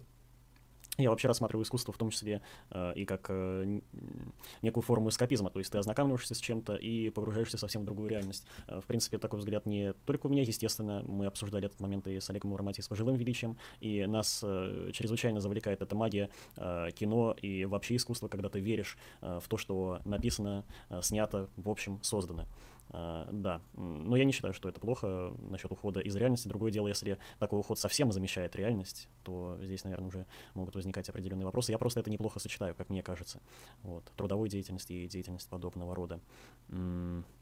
Да, у меня просто лично мои антропологические взгляды таковы, что человек для меня это биологический вид, который рационален и социален. Uh-huh. И если ты нивелируешь социальность, то ты как бы не соответствуешь своему виду. И в этом плане ты плохой человек. И uh-huh. мне кажется, человек, который как-то не может реализовать свою социальность, который как-то ее избегает, как-то ее доджит, как-то с ней не может найти какой-то баланс. А, он либо аутист, а это уже психологическое расстройство, ну, либо его окружение настолько ужасно, что он, как Джордана Бруно, еретик среди догматиков. вот. То есть, в принципе, вторая судьба не такая плохая, как кажется. Ты можешь стать героем. Ну да, может быть, мудрец, который преисполнился в своем познании настолько, что уже, собственно, все. А, да, да. Так. Угу. Вроде бы на этом все. Я бы еще попросил, Андрей, а, назвать пять любимых фильмов, вот если такое возможно, либо хотя бы троечку. Троечку любимых фильмов, вот, которые а, тебе близки. Хорошо, постараюсь сказать. Меня уже просто спрашивали, это, наверное, в марте. Я вот, на самом деле, с того времени уже чуть и подзабыл. Я назову пять, они не в иерархичном порядке расположены, а просто вот mm-hmm. в таком горизонтальном. Дом, который построил Джек, заводной апельсин, хранители. Ну, можно ли назвать сезон сериала? Ну вот ну, мне очень сильно, мне очень сильно понравился первый сезон Фарго. Угу. Там очень много философии Ницше, ну и снят он отлично, поэтому первый сезон Фарго. Ну и ну вот будет звучать немного, может быть, вырвиглазно, но я посмотрел фильм «Апгрейд» 2018 года, и мне очень понравился. А, это, наверное, один из лучших киберпанков, который я смотрел. И это фильм, который поднимает множество проблем, связанные с кибернетизацией. Ну, то есть там много таких философских вопросов поднимаются и изображается довольно неплохо. А это понрав... там... понравился или объективно хорош? и понравился, и я думаю, он объективно... Я просто его не пересматривал. Мне кажется, если я пересмотрю, я смогу дать более точную mm-hmm. оценку, потому что посмотрел один раз. А, но мне кажется, он действительно объективно хорош просто по спектру проблем, которые там поднимаются. Там поднимаются проблемы вот, могущества искусственного интеллекта, а, цифровая техника versus аналоговая. Вот эти проблемы. Там есть проблемы трансгуманизма и ну, изменения своей физиологии с помощью технологий. Вот эти проблемы а, это проблемы, в принципе, не настолько как-то глубоки и не настолько как-то, как это сказать, на «вы», то есть э, это не что-то сверхуникальное в плане проблематики, но мне кажется, все эти проблемы в данном фильме, они довольно круто изображены и убедительно. И в этом плане этот фильм, он с точки зрения нарратива и проблематики мне нравится. С точки зрения эстетики, конечно, замечателен. А, и там очень необычно, вот э, из новаторства в этом фильме, по крайней мере, что я увидел, там очень необычная операторская работа. Там вот эти вот непонятные переходы с камерой, непонятные в кавычках, потому что я нигде такого не видел. И вот операторская работа в этом фильме какая-то, на мой взгляд, гениальная. А, я такого нигде не видел. Если это где-то есть, то мне надо, конечно, пересмотреть вот, подобное да. кино. А, вот, на мой взгляд, очень круто. Это просто красиво. Там Поэтому... же еще тогда придется пересматривать свое отношение к э, киноленте, если, ну вот, кстати, к вопросу о насмотренности. Да, да, да, да. То есть у меня просто нет вот сравнения. То есть я видел только один раз, когда именно так экспериментально круто используется камера. И мне кажется, если я посмотрю несколько фильмов с подобным использованием, то ну, я смогу составить впечатление, насколько ну, да. хороший апгрейд. И вот апгрейд, наверное, выделю тоже пятерку. Итого, а, дом, который построил Джек, заводной апельсин, первый сезон Фарго, Хранители и апгрейд. Да, пожалуй. А, ну, в общем-то, будем подводить э, определенную черту под э, нашим сегодняшним разговором. На самом деле я был рад пообщаться. Э, опять же, этот разговор такой и личный, и в том числе зрителям. Вполне себе я думаю, придется по душе, потому что активность была в чате, да, были и провокационные вопросы, и вопросы вполне обоснованные. В общем, будем посмотреть, что дальше. Так или иначе, большое спасибо за беседу, Андрей. На связи, да в общем. Да, да, если не против, вот я тоже Конечно. небольшой заключительный дисклеймер скажу.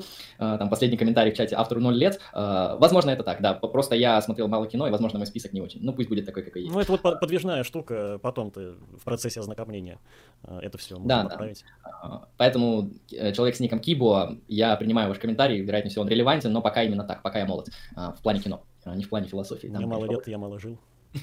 Да, а в принципе я хочу сказать, да, большое спасибо за стрим. Он получился, на мой взгляд, такой довольно глубокий, э, интеллектуальный, осмысленный, интересные вопросы. Спасибо за интересные вопросы. Прям поговорили на интересные темы, обсудили такие важные моменты. Я постарался проартикулировать э, как можно более подробнее вот э, философские позиции по поводу эстетики, чтобы люди плюс-минус могли как-то на основании этого, может быть, что-то почитать из философии. Да, теперь можно копать в определенную сторону.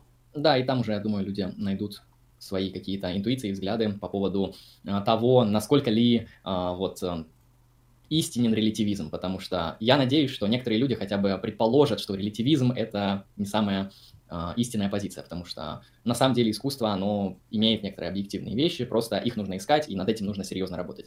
Э, я считаю, что если вы действительно впали в релятивизм, это скорее а, ну, неправильно. То есть это то, та ситуация, из которой вам нужно стараться выйти. Даже если вы упали в этот релятивизм, старайтесь найти объективные основания в эстетике. А, эстетика — это как-никак претензия на объективность, потому что красота — это что-то, что-то, что выше наших мнений. Я думаю так. А так, в принципе, да. Спасибо большое за стрим, спасибо за приглашение.